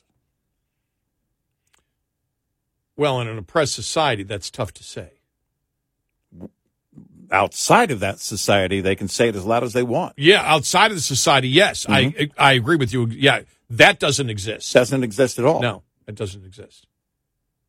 And it's insane that the narrative has become this that we are bowing to the enemy. Yeah. I won't. Not only bowing to the enemy, bowing to terrorism. Mm-hmm. Yeah. Accept, not only ex, not just accepting terrorism, celebrating the slaughter of innocent men, women, and babies. Well, we went from this administration being sounding like they were the defense lawyers from Iran for Iran and Hamas and terrorists and the Iran proxies to now Yeah. apologizing and it's not the, the narrative isn't going to change. It's going to go further in this direction. The liberal media shapes the narrative, hoping you'll forget about the atrocities, hoping you never learned about them, hoping that the truth doesn't matter to you because it doesn't to them. 86690 Red Eye. We'll be right back with more Red Eye Radio with Eric Harley and Gary McNamara.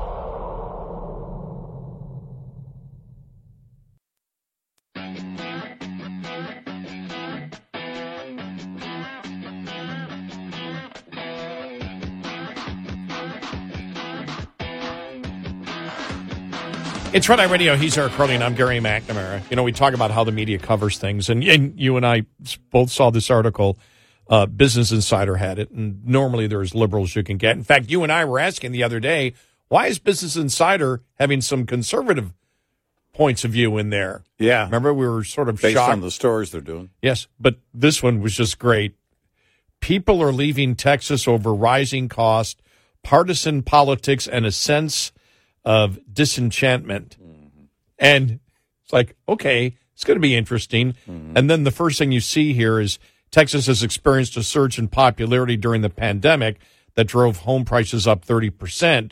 Meanwhile, the political freedom some sought in the state has encouraged others to leave. That's a load of manure. Mm-hmm. And th- then they have the third thing. Have you left or do you plan on leaving Texas?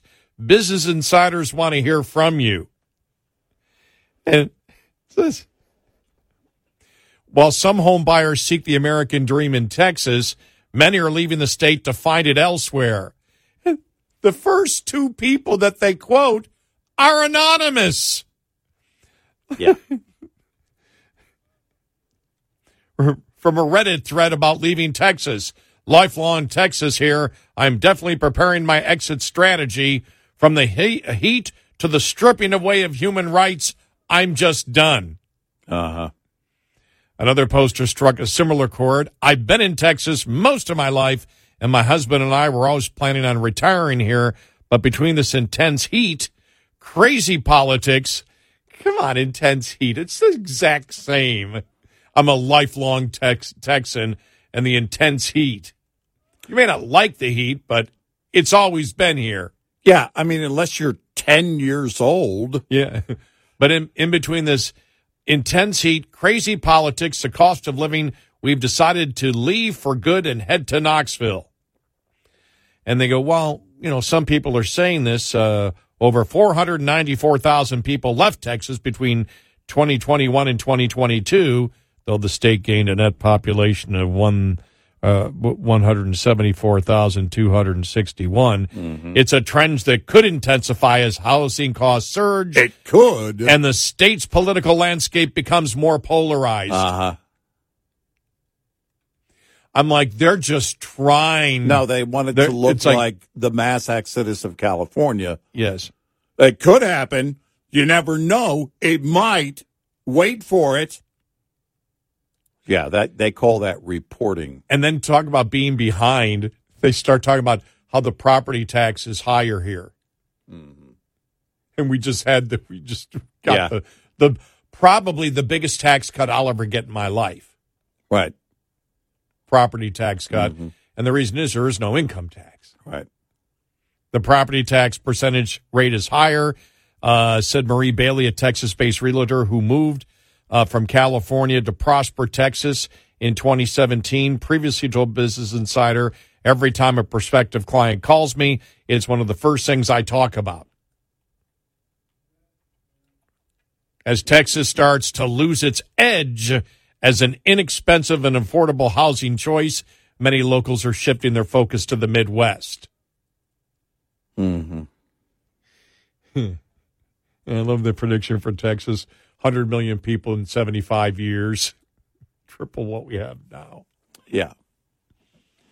Yeah, it's, you know, over and over again, it is and and and you see it. It's yeah, but it could happen. Yeah, but it might happen and they cherry pick it. And then when they cherry pick it, the first two people are anonymous. Wow.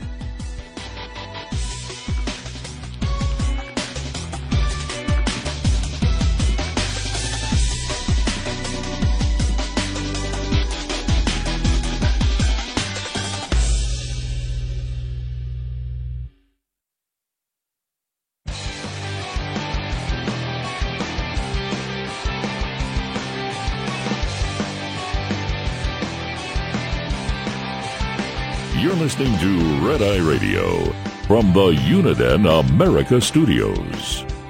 And he's Eric Harley, and I'm Gary McNamara. Good morning. Download our Red Eye Radio app today and listen when and where you want if you can't listen live uh, overnight. I, I just, that going back to that Business Insider article, though, I just laugh because we all know that there's always movement between states.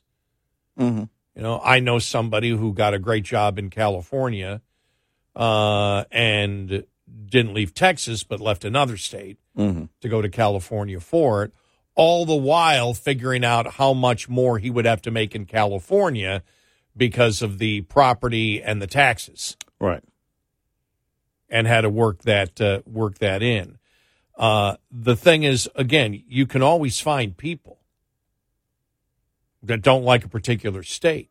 There are people that move to Texas. There are people from Texas that don't like the heat. There are people that live in Minnesota that don't like the cold. Mm-hmm. You know, so yeah, weather is you know always going to be a decision. Is it the final decision? It never was for me. Lived I lived in very cold climates, and I've lived in very hot climates. Uh, the only thing that mattered to me was the job that I had. Right. and the money that I was making in the profession that I wished to work in. It was cold, it was cold. You know, it's cold. well, I'll put it this way cold lasts longer in the very cold states than warm does here in Texas. Yeah. Warm is really, uh, you know, June 15th to September 15th. Pretty much. and maybe even you could say July. You talk about real, you know, July, you know, through so maybe three, three and a half months. Winter can be, oh man, November, December, January, February, March, April, May. in, in, in, into April, into what I consider to be cold. But the the and so you know that's always going that's always going to happen, and people are going to depending on what their profession is and depending on what they want. If you live, for example, uh, and there was a one uh, woman that said when she lived in the Northwest, yeah, if you live in the Northwest and and you like the mountains, yeah. because there's nothing like the mountains in the Northwest. I remember the first time I flew over, you know, the the the cas- the Cascades, and you're looking, and you're like, my God, what is that? Yeah. And when I, you know, and being able to uh, look in the crater of Mount St. Helens, or you know, golf at the base of Mount Hood, or go, go down through the Willamette Valley and and head through different parts of the Cascade, or go to East Oregon, whatever.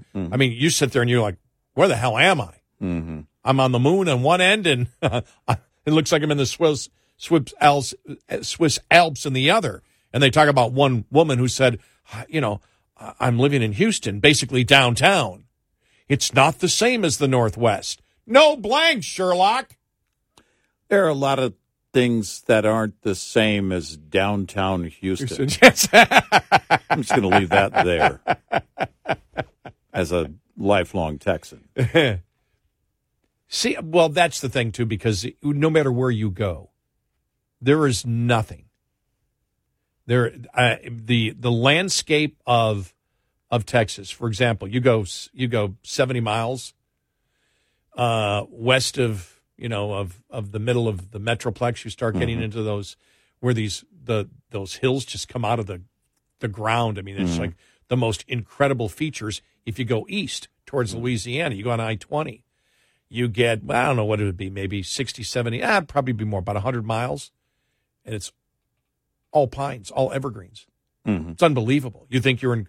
I always love, I may not be able to do it this year. I always love going back to Marshall, Texas every couple of years. I always go during the Christmas time, the small town of Marshall, where I used to live. And you go through those little rolling hills with the pines. It, Yeah. I've never seen anything like that for such a length of time. I yeah, mean, and, the, and Central Texas, the Hill Country, oh, the hill country is beautiful. You know, exactly. is and then West Texas, uh, dust. Lubbock, Flatland, more dust, And oil. wind, and a humidity of about 12%. No, I mean And- it's it's just and you know there's you can go from if you go to the top of the panhandle down to Brownsville. Well, that's going to be a couple days trip for you. yeah, exactly. And you're going to see a lot of different uh, scenery. And, and so we know it's, it's it's almost like the left saying, "Well, the- they're the right's trying to make it seem like everybody's moving to Texas and nobody's moving out." Well, there are actually some people that are moving out. Here we find two people anonymously on social media that say they're leaving. And how do we know they weren't kicked out? Because we will expel you. Well, I mean, I mean, but it's they're trying to make a population shift equivalent. And well, you- and, that, and and that's what and that's the do. problem is that That's you can't problem, get right. to those kind of numbers, and and you see the massive exodus that you've been seeing. It's it was much slower up until about oh I don't know, COVID, defund the police, and the responses and re- and results of all of that, and you look at you know other states. It isn't just Texas, though. Texas really is right now the focus for a lot of people, and the reason is what we just described. Because culturally, Austin very different than a Lubbock. there are a few people who are weird in Lubbock. And we're not saying dust. Right. There are a few people who are weird in Lubbock. Everybody in Austin is weird. And Everybody, every single one. oh no, it's everybody. And when you look that's no hyperbole whatsoever. And when you look at that and and I was doing business one time and a, a guy who had moved to Texas, this goes back long before COVID. And he was saying, I didn't realize how diverse this state was in terms of how different the different cities are Yeah. and the suburbs and everything else. I said, Yeah, it's, you know, you pretty much described it. Uh, I saw an article the other day. What was it? Uh, I think it was, was it 70 plus percent live in these major metro areas of the, of the state? Well, of course. That's, these are the population hubs. That's the case, by the way, for many states. The majority of mm-hmm. people live in these huge metro areas. Well, when you look at then why people come here, well, from California, you can get a bargain when it comes to real estate compared to California.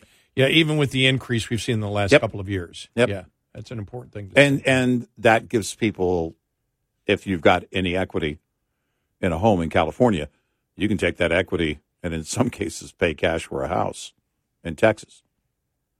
But the cost of living is much lower. And then again, you you see the uh, the different you you know the diversity in the in the different areas of well we came here we wanted to make sure that this this was available for our kids or that was available we wanted to make sure that we weren't, you know, moving into a place that was going to be very unsettling for our, our children and, and that kind of thing. And, you know, if you do your homework, um, you know, that's, and, and, and you can say this about many states. It's quite unfortunate what's happened in California and in many of these blue states. But it happened by choice, to be clear when you go down the road of defunding the police, expect that lawlessness, especially violent crime, will increase. When you don't stop people from vandalizing or stealing and shoplifting, expect that organized crime will increase. And that's exactly what happened. You either enforce the laws or the lawless will run those towns. And there's no way around that. And then when you get into the, okay, we're going to tax the daylights out of, I was watching a guy the other day. He said, and this guy's in his 70s. He said, I left New York State when I was 18, as soon as I could make a decision to do it for myself. And I was living in other lower tax states because all they know how to do is tax and spend. Well, that creates an economy that you cannot sustain. You have to be a high earner to be able to afford to live in most of these blue areas and in blue states. And that kills an economy. Look, it's a massive economy California has. Imagine what it would be like with deregulation. Imagine what it would be like with law enforcement, the way it should be. By the way, everybody in Texas is weird except those who listen to Talk 1370. That's right. Yeah, I don't know. Some of them are weird too. But one of them is but not, just a few. Not one of them is not my old friend, mm. Lynn Woolley, who does co-host of the morning show there. Mm. I thought you said the other day he's really weird. he's a good guy. Really good guy. You know where I met him? Hmm. I met him at we. I met him. Oh wow, we had a. I mean, we hung out uh, September, probably 9th, tenth, and eleventh of two thousand two. Hmm. He Wow. was he was in there covering uh, the year anniversary of Hmm. 9 11. Mm-hmm. I think I remember us hanging out at a like a is it like a TGIF or something like that right around the corner. Mm-hmm. And we just we, uh, we you know I haven't talked to him in a while, but we used to keep in touch all the time. But he's a good guy, really good guy. Yeah. I like Lynn a lot. Yeah. and he knows Texas. Yeah. One thing he knows, he's worked, he's been in Texas his whole Well, life. see, that's the thing about Austin is that you can get all the great benefits. A lot of liberals love it because they're taking full advantage of low taxes. now that's not Lynn. I'm going to make sure. Yeah, we, right. not a liberal. But a lot of liberals love living there because they have the advantages that the the policies provide. Low taxes. yeah, Uh, one liberal comedian that has said repeatedly since leaving California, I love the the idea. I may not carry a gun every day, but I love the idea that I have the right to protect myself. Stopped right there. That's all he had to say. And he said it repeatedly. It's a real thing. The Washington Post and liberal media can pretend like, well, yeah, but, yeah, but, yeah, but, but they have to make it up. Reality is what moves people, and people are voting with their feet. eight six six ninety red eye. Coming up, more with Gary McNamara and Eric Harley. It's Red Eye Radio.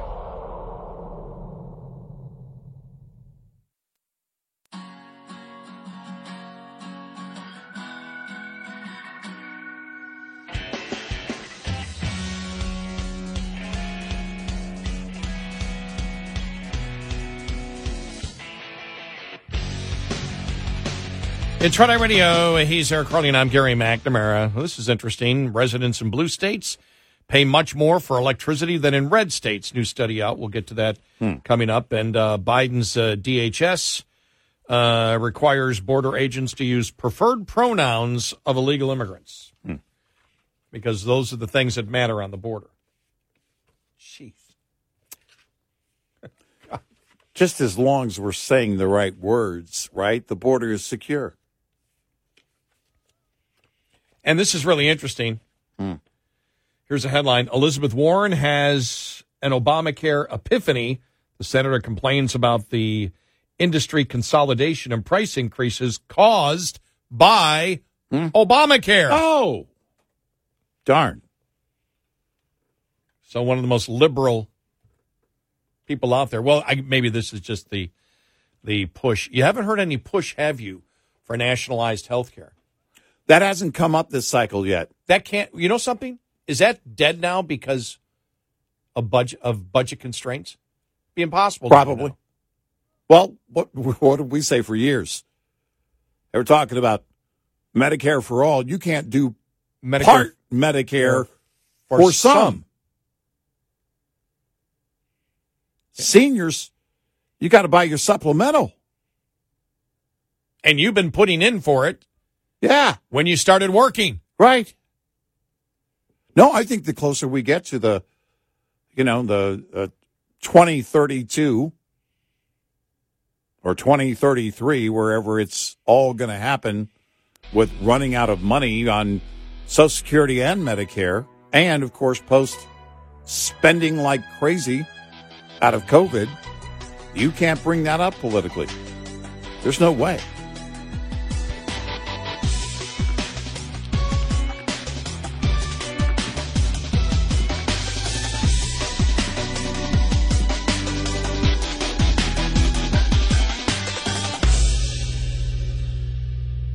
This is Red Eye Radio on Westwood One.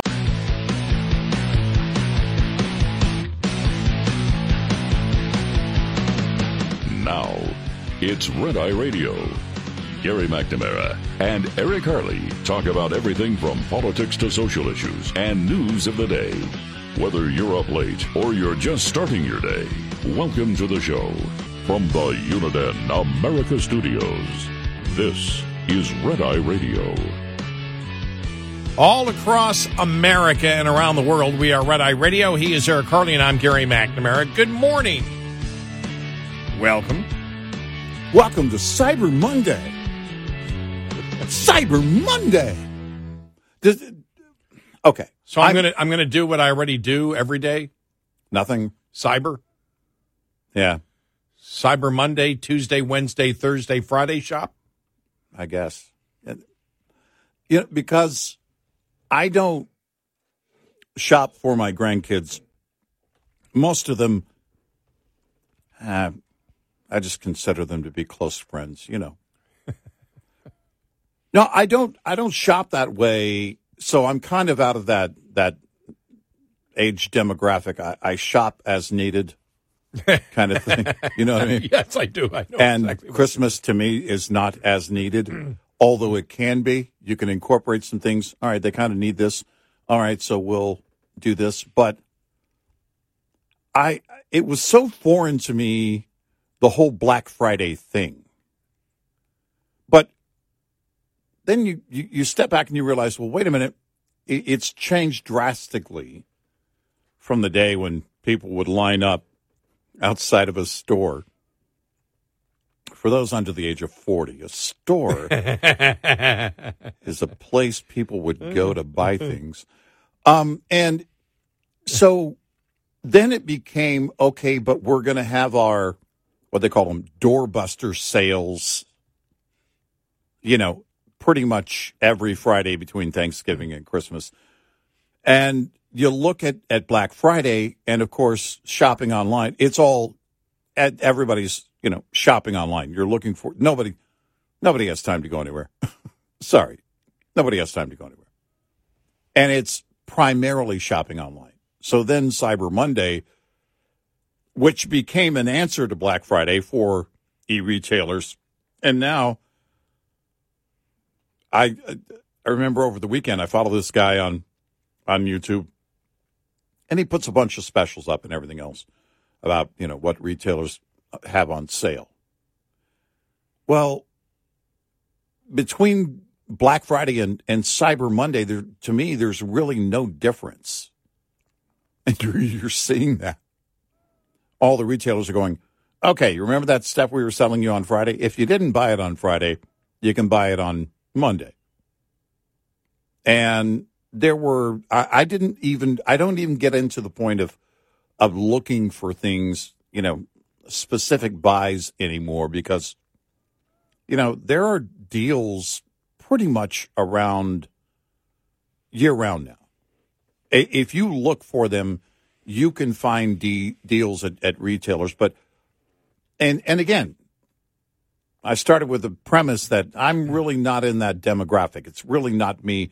I'm not shopping for young kids. We don't have young children ourselves. So my wife and I just kind of we don't have to we're we're doing the grandparent thing now, and it's not even a. It's it's nowhere near as as bad as it was. I remember putting together basketball goals or you know whatever we bought for the kids you know back in the day been there done that but the whole shopping part of it has changed for people because my question would be why would you unless it was some kind of super super deal where you had to show up and it was only available in the brick and mortar then why wouldn't you have them not only buy it online but they're going to deliver it to your door they're going to carry it to your porch Mm-hmm.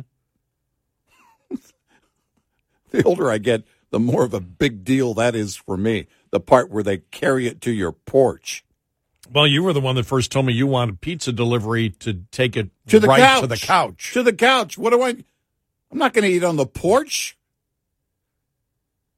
bring it to me It doesn't work though You made me though. I, I'm sorry, I'm not paying attention to the show. Mm-hmm. I'm looking at Cyber Monday on Amazon, seeing if there's anything. yeah i mean And look any any deal here? i eh, Thirty percent. That doesn't mean anything. Don't tell me thirty percent, twenty three percent off, forty percent. Tell me the price. well and then the question is is it off retail Yeah. Is it the off the suggested retail, or is this lower than it normally is? And you have to you have to actually do a little bit bit of work to find that out, and that's what you look for. Okay, this hasn't been on sale like this in forever. Lowest price ever listed, and Amazon does have some of those um, items. They do track that way. You can see actually see. All right, this is the lowest price in thirty, uh, or it's dropped thirty percent in thirty days, or whatever. But I mean, it has to be for me personally something I'm looking for already, and it has to be a pretty significant deal. If it's something I need, and I happen to get it on sale, all right, good. But I'm really wondering what the retail uh, thing is going to look like by the time we get to the end of Christmas. Now, with inflation, yeah, people are going to spend more money.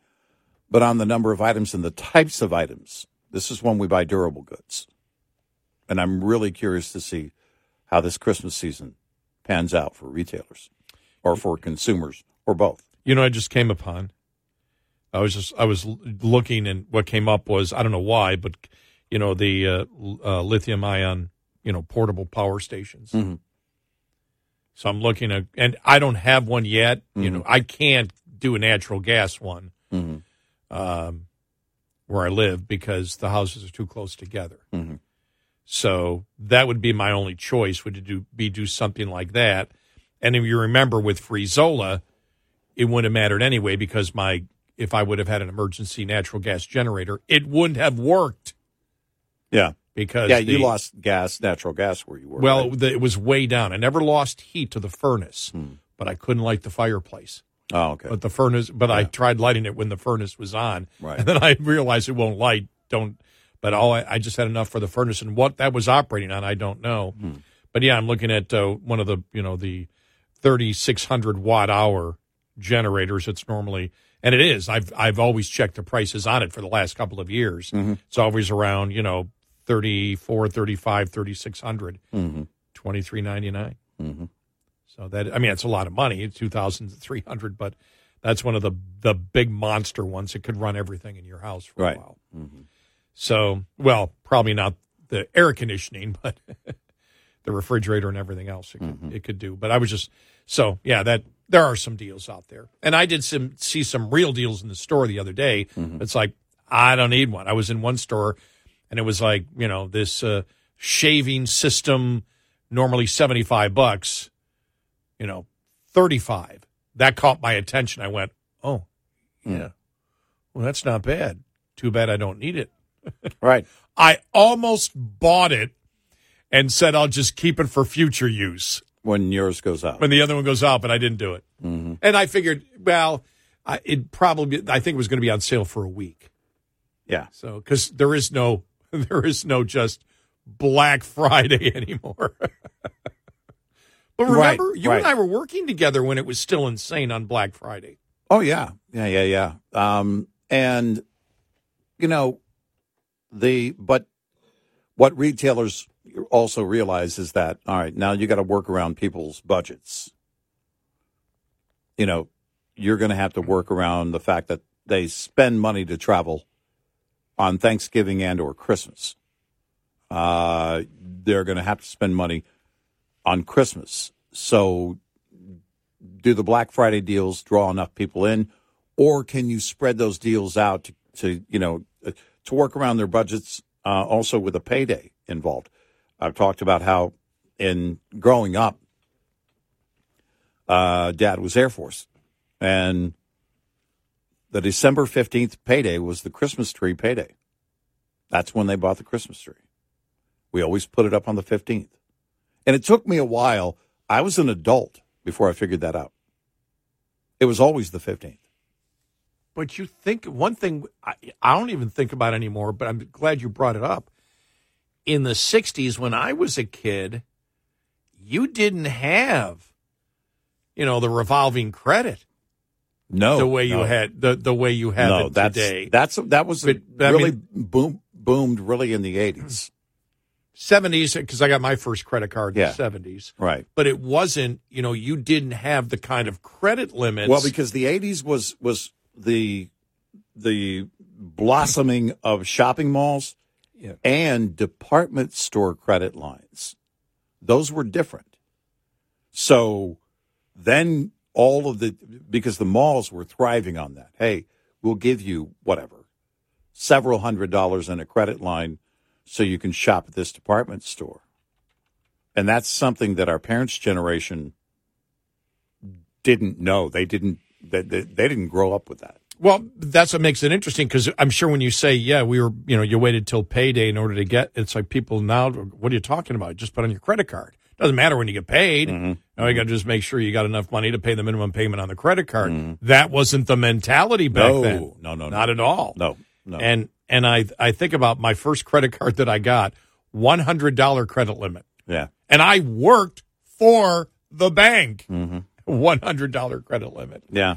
and it's like you couldn't you, you can't even fill up your car with your, your truck with Yeah. gas for that Mine was 500 and I still have that card and it's still lower. It's now thousands of dollars, but it's still much lower than any of my other credit lines. uh, mine my bank because my first one was with marine midland bank that was a subsidiary of hsbc and it was still a subsidiary of hsbc back in 74 when i started working at the bank and the reason i got the credit card was because they they did electronic transfer back then when you worked mm-hmm. at the bank. Mm-hmm. No, nobody else was doing it, but they Right. put it in your account. Right. And so, in order to be able to get it out of your checking account, they gave you, you know, they attached it back then. You had, you know, you could take out of your checking account, but they only had credit cards. They didn't have debit cards. So they gave employees a debit card, which was a credit card. You could use whatever account you wanted, and it was for a hundred bucks. Yeah. Yeah. And it was like, wow, okay. But uh, yeah, so I had one of the first actual ATM Well, it was, a, cards. it was a McNamara that came up with credit cards to begin with. Did you know that? I did not know that. The Diners Club. Man by the name of McNamara. Wow. forgot his wallet at home, then came up with that idea of basically if I look, if I'm out at your establishment and you let I have this card means you trust me to pay you. And that's where it all began. No, but that's a great. I mean, for the ma- majority, even modern times, Mm-hmm. when you when you look at it, when you you go, and I will go from you know probably 1980 before people didn't even, and even after that, people didn't get close to the type of credit that's available for them today. And it's just so funny because I do remember my parents. Well, I mean, payday's coming up, and we'll get it then. yeah. You you remember that? Yeah. Nobody talks that way well, today. You know, layaway where you could go and say, okay, look, I can put these things in the back of the store. Think about that. And put these things in the back of the store and know that I've done my shopping and then I'll pay on it, you know, with each payday. And then, you know, and my mom did a few things with layaway, but we really didn't buy The Christmas Club. things. Yeah. Yeah. Remember people Christmas Club? Mm-hmm. Sure. And the Christmas Club accounts. Yeah. That's what I mean. Yeah, yeah, you yeah, put your yeah. money in Put your money in to save it. to to save it. I'll never Mm-hmm. forget my father. Hell with that, I'll invest it. I'm not going to put it in the Christmas Club account. Well, actually, it's funny. It's what I call one of my savings accounts still today because it's initially what I set it up for. And it, but I set it up in a savings account to get interest, to build interest throughout the year to help in that regard. But that's the first reason, primary reason I set that savings account up. But I called it a Christmas account. It wasn't, mm-hmm. It wasn't a Christmas club account, but that's what I called it. It was dedicated for that at that time. Well, you, I'm sorry, but you, that's, I had to expand on it because you brought back the memory when you said, oh, yeah, I mean, when payday came, we got the Christmas tree. I'm like, wow, what a foreign concept that is to anybody Yeah. probably under the age of 50. Yeah. And it was always the 15th. And it didn't matter if the 15th fell on a Tuesday or whatever it was. That was the day that dad brought home the tree. That's the day we decorated the tree. And it, I became an adult before I found out why it was significant because it was the last payday before Christmas.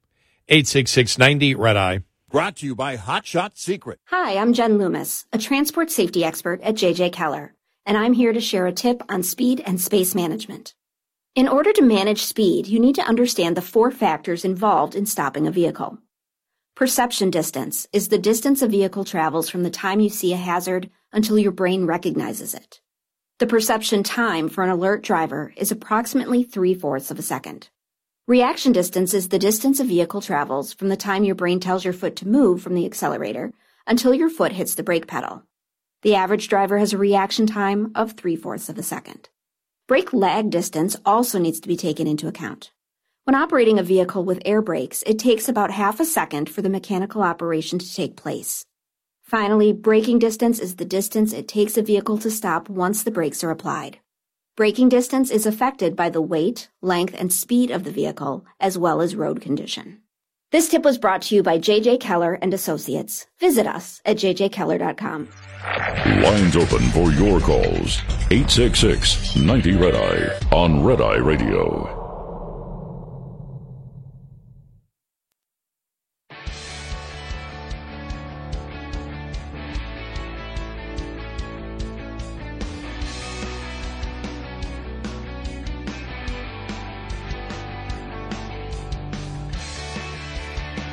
It's Red Eye Radio. He is Eric Harley, and uh, and I'm Gary McNamara. A new report, new study finds that blue state residents pay far more for electricity than their red state counterparts. I'm shocked. The report from the American Legislative Exchange Council provides a breakdown of energy prices throughout the United States while demonstrating the relationship between big government policies and high energy cost.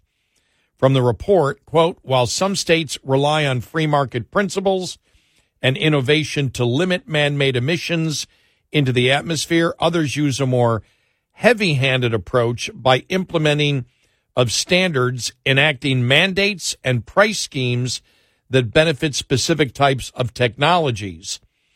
Whether it is a mandate, subsidies, or some combination of both, when the government inserts itself into the energy markets, taxpayers wind up footing the bill. Well, I have only one thing to say to that. Duh!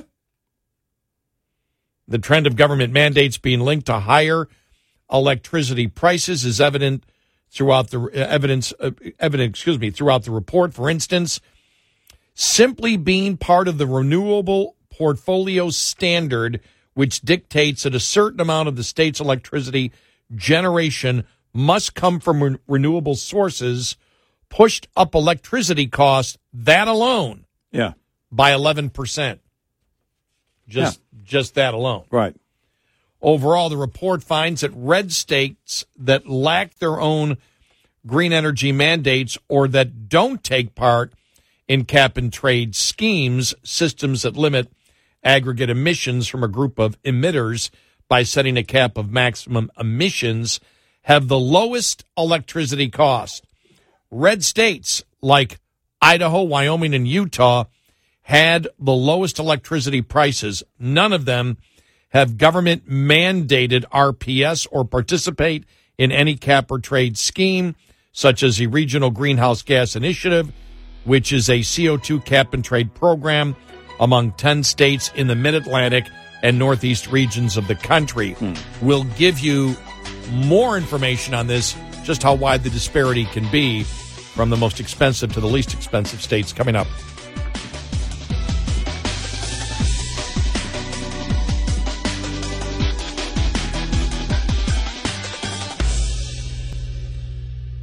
Spoken to an attorney, call our legal experts now. And our American way of life. When veterans return to civilian life, they deserve your recognition and support. You can help put vets to work by donating your car, truck, or van to Patriotic Hearts. Your donation will directly support programs to help vets find jobs or even start their own business. Donate today for fast, free pickup of your vehicle, running or not. Operators are standing by to answer questions about making a tax deductible vehicle donation. Find out how you can make a difference in the life of a United States veteran. Call 800 209 3485. Call 800 209 3485. 800 209 3485. That's 800 209 3485. Sponsored by Patriotic Hearts. Wesley Financial Group is not a law firm. This story is called The Ugly Truth About Timeshare. If you think you've done your family a favor by buying a timeshare, you need my help. Hello, I'm Chuck McDowell, CEO and founder of Wesley Financial Group. Ten years ago, I started helping folks cancel their timeshare. And in the process, started what's now called the timeshare cancellation industry. Timeshare is the only thing that you can buy that you can't tell me how much it's going to cost or when it's going to end. When you buy a timeshare, you give them a blank check to fill out any amount they want for annual maintenance and assessment fees. The crazy thing is, this never ends. Even when you die, your family's now going to be stuck with this burden. Stop the insanity today. Call my office now. If we take you as a client, I guarantee we'll cancel your timeshare or you'll pay nothing. Call for your free information kit. 800 462 3333. That's 800 462 3333. 800 462 3333. Progressive Commercial Insurance protects truck owners with specialized coverages for heavy trucks. Get a quote in as little as five minutes at progressivecommercial.com.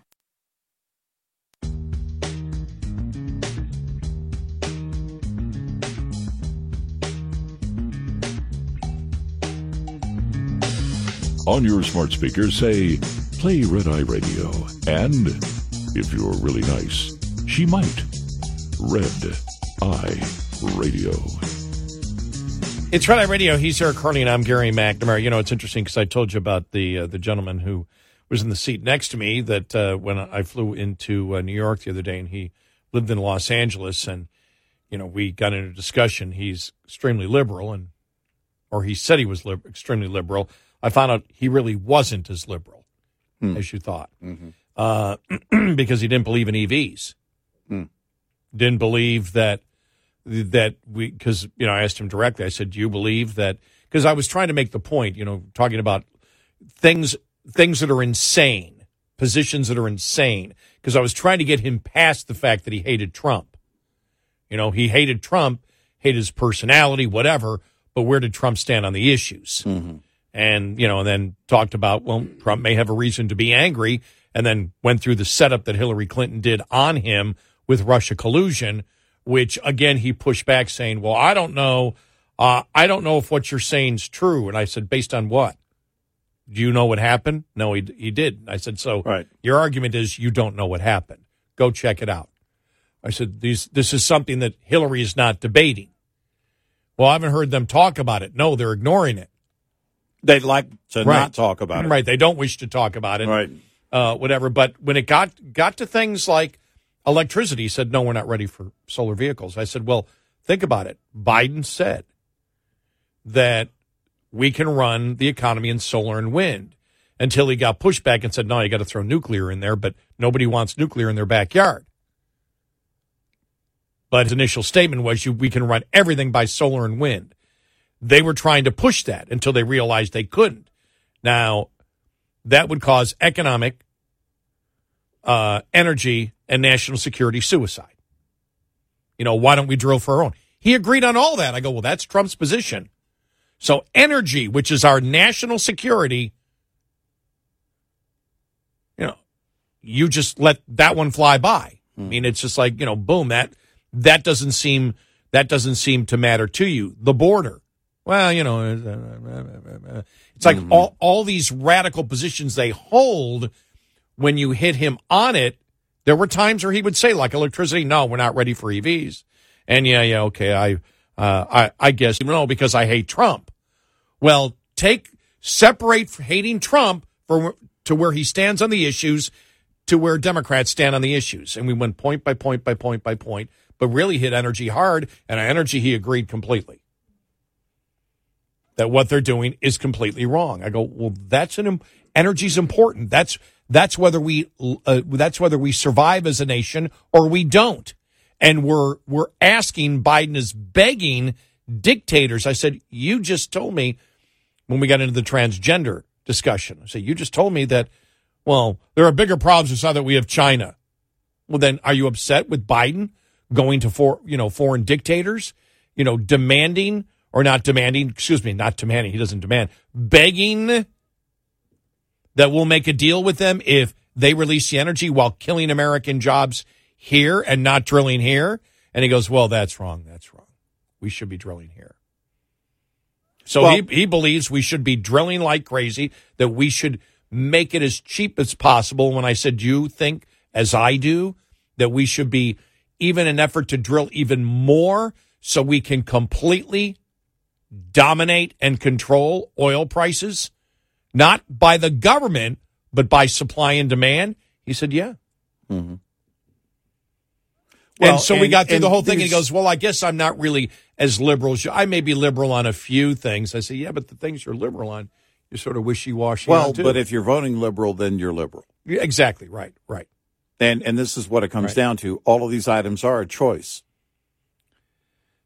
But here it says outside of red Alaska and blue Hawaii, which are uh, geographic outliers and so understandably have the highest electricity costs, the five states with the highest electricity prices are all blue California, Massachusetts, Rhode Island, Connecticut, and New Hampshire. All five states have cap and trade schemes and government mandated RPSs in place. Each of these states has also imposed a state mandated net metering policy on its utilities, which means you've got to buy the electricity from anybody who gets on the grid. Overall, the difference in electricity cost between the cheapest red states and the most expensive blue states is substantial. The cost of a kilowatt hour in California, Massachusetts, Rhode Island, and Connecticut are more than double what they are in Idaho, Wyoming, and Utah. I love this. This is great.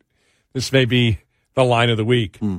The report states, quote, there is a strong correlation between big government policies and higher electricity costs. What? End of quote. What? When crafting energy and environmental policies, lawmakers should avoid imposing more government controls and instead allow markets to adapt, innovate, and improve. Duh. The goal is not to bring the prices down. In fact, Obama said it. Under my plan of cap and trade, electricity rates would necessarily skyrocket. And the point is is that and he didn't say it specifically then, but it's very simple to to find Democrats over the years saying that we should nationalize energy. Well, in order to do that, you have to force mandates.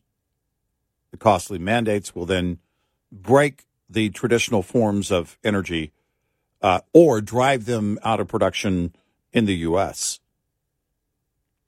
And then there's only the government, of course, to take over. What else are you going to do? It's the same approach they tried with health care. They had to hit the brakes on that, at least for now. They'll come back at it. I'm confident at some point. They can't do it right now, but they would love to break the back of oil and natural gas and then take it over and nationalize energy completely.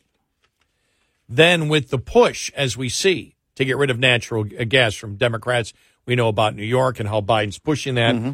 A recent report from the U.S. Energy Information Administration, that's the Energy Department, that's Mhm. Biden's Energy Department, just so you know, found that the cost of heating a home this coming winter using natural gas is going to be roughly 40% lower than using electricity. Households using electricity to heat homes are projected to pay $1,063 on average between November and March, according to the November 7th Winter Fuels Outlook report by the Energy Department. By contrast, households using natural gas are only expected to fork over $601. The stark findings come as the Biden administration ramps up its war on gas appliances, including furnaces, while touting electrically powered alternatives such as heat pumps, all in the name of fighting climate change. Mm-hmm. Recently, the Department of Energy announced that President Joe Biden will use emergency wartime powers to boost U.S. production of electric heat pumps as his administration continues to push uh, to replace furnaces that run on natural gas Yeah. and heating oil. Well, there you go. Look, it- no surprise, and and don't if you're a Democrat, don't get angry because as we just said, and Eric just pointed out again, uh, it was President Obama who said that's our goal. Yep. The goal was to skyrocket, is to skyrocket electricity prices. You don't have to look and go, you guys are.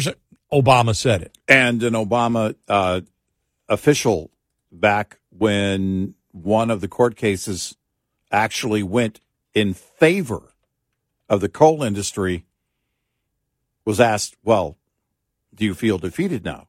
And the response was no. They've already converted. They've already had to spend billions and billions and billions of dollars on the conversion. This court case doesn't mean anything. They're not going to spend billions and billions and billions to go back. They don't no they don't even hide this from anybody, but if you're not willing to look at it, you will be in the dark. And maybe quite literally. By the way, I'm reading this from Politico from 2012, uttered in 2008, still haunting Obama. Here's one line that President Barack Obama might want to rewind. Mm-hmm. Quote, under my plan, electricity rates would necessarily skyrocket. Yep.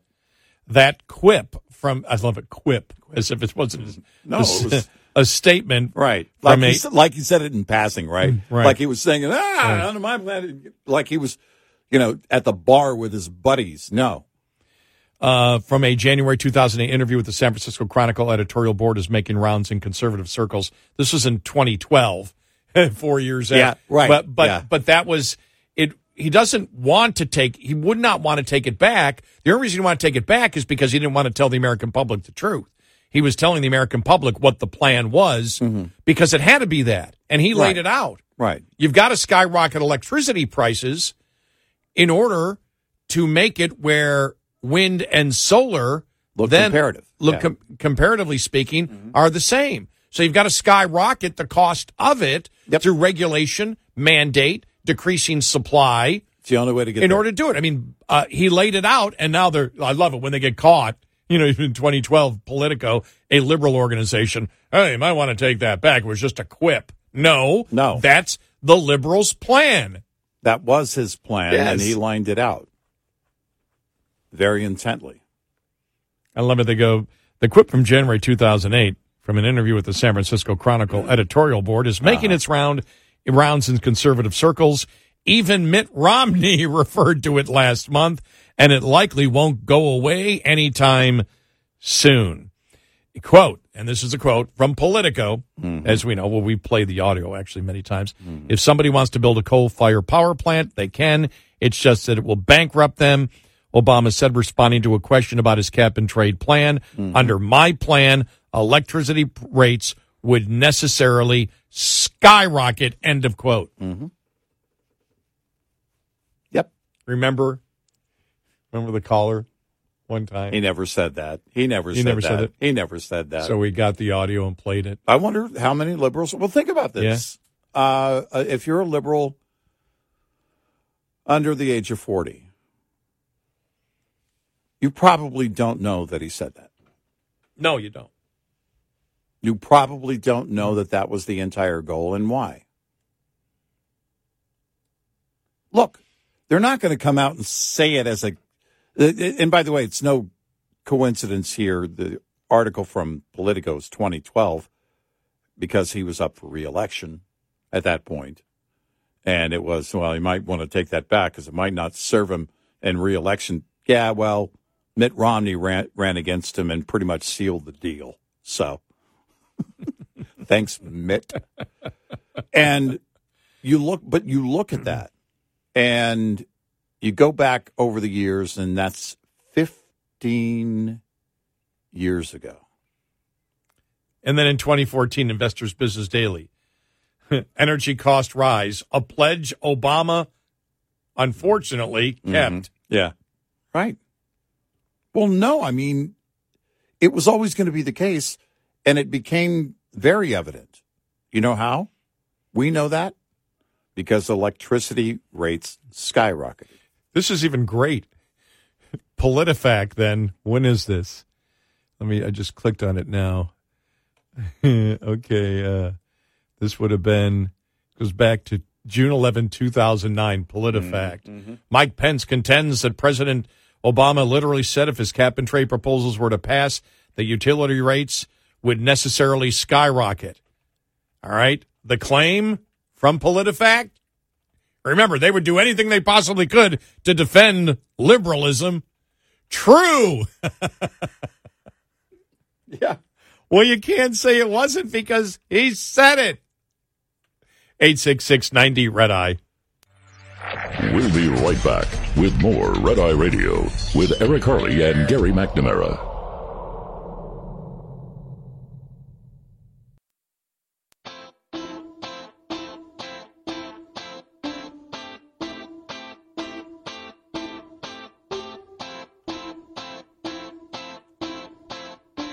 It's Red Eye Radio. He's Eric Harley, and I'm Gary McNamara. And for those of you who don't believe us, under my plan uh, of a cap and trade system, electricity rates would necessarily skyrocket. there you go. Uh, now, cap and trade's gone, replaced by mandates. The same Right. thing, though. It's the Once he goal. got into office, it became clear he didn't need Congress to get a cap and trade type policy in place. He could do it administratively. And he did so.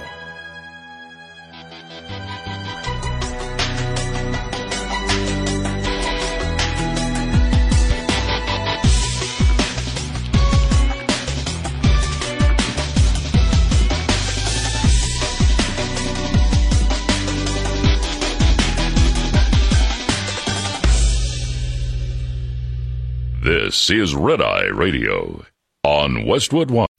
John brings his skewed sense of humor. Jeff brings tips to cut strokes off your next round.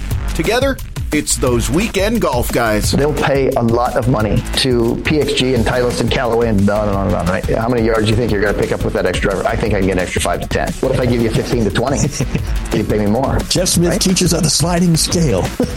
Those Weekend Golf Guys, the podcast, part of the Bleav Network. Just search B L E A V on YouTube or wherever you listen. Welcome to Talkville, the ultimate Smallville rewatch podcast. Guest star Sarah Carter as Alicia Baker, although I didn't really work with her a lot. But Tom did, and they had some real big smoochy scenes. Yeah. Can we talk about that? Could there be any more sex? What was a three page makeout scene that just kept going? Good Lord, we get it. They have chemistry. Jump in now or catch up on any of the past seasons of Talkville on YouTube or wherever you listen.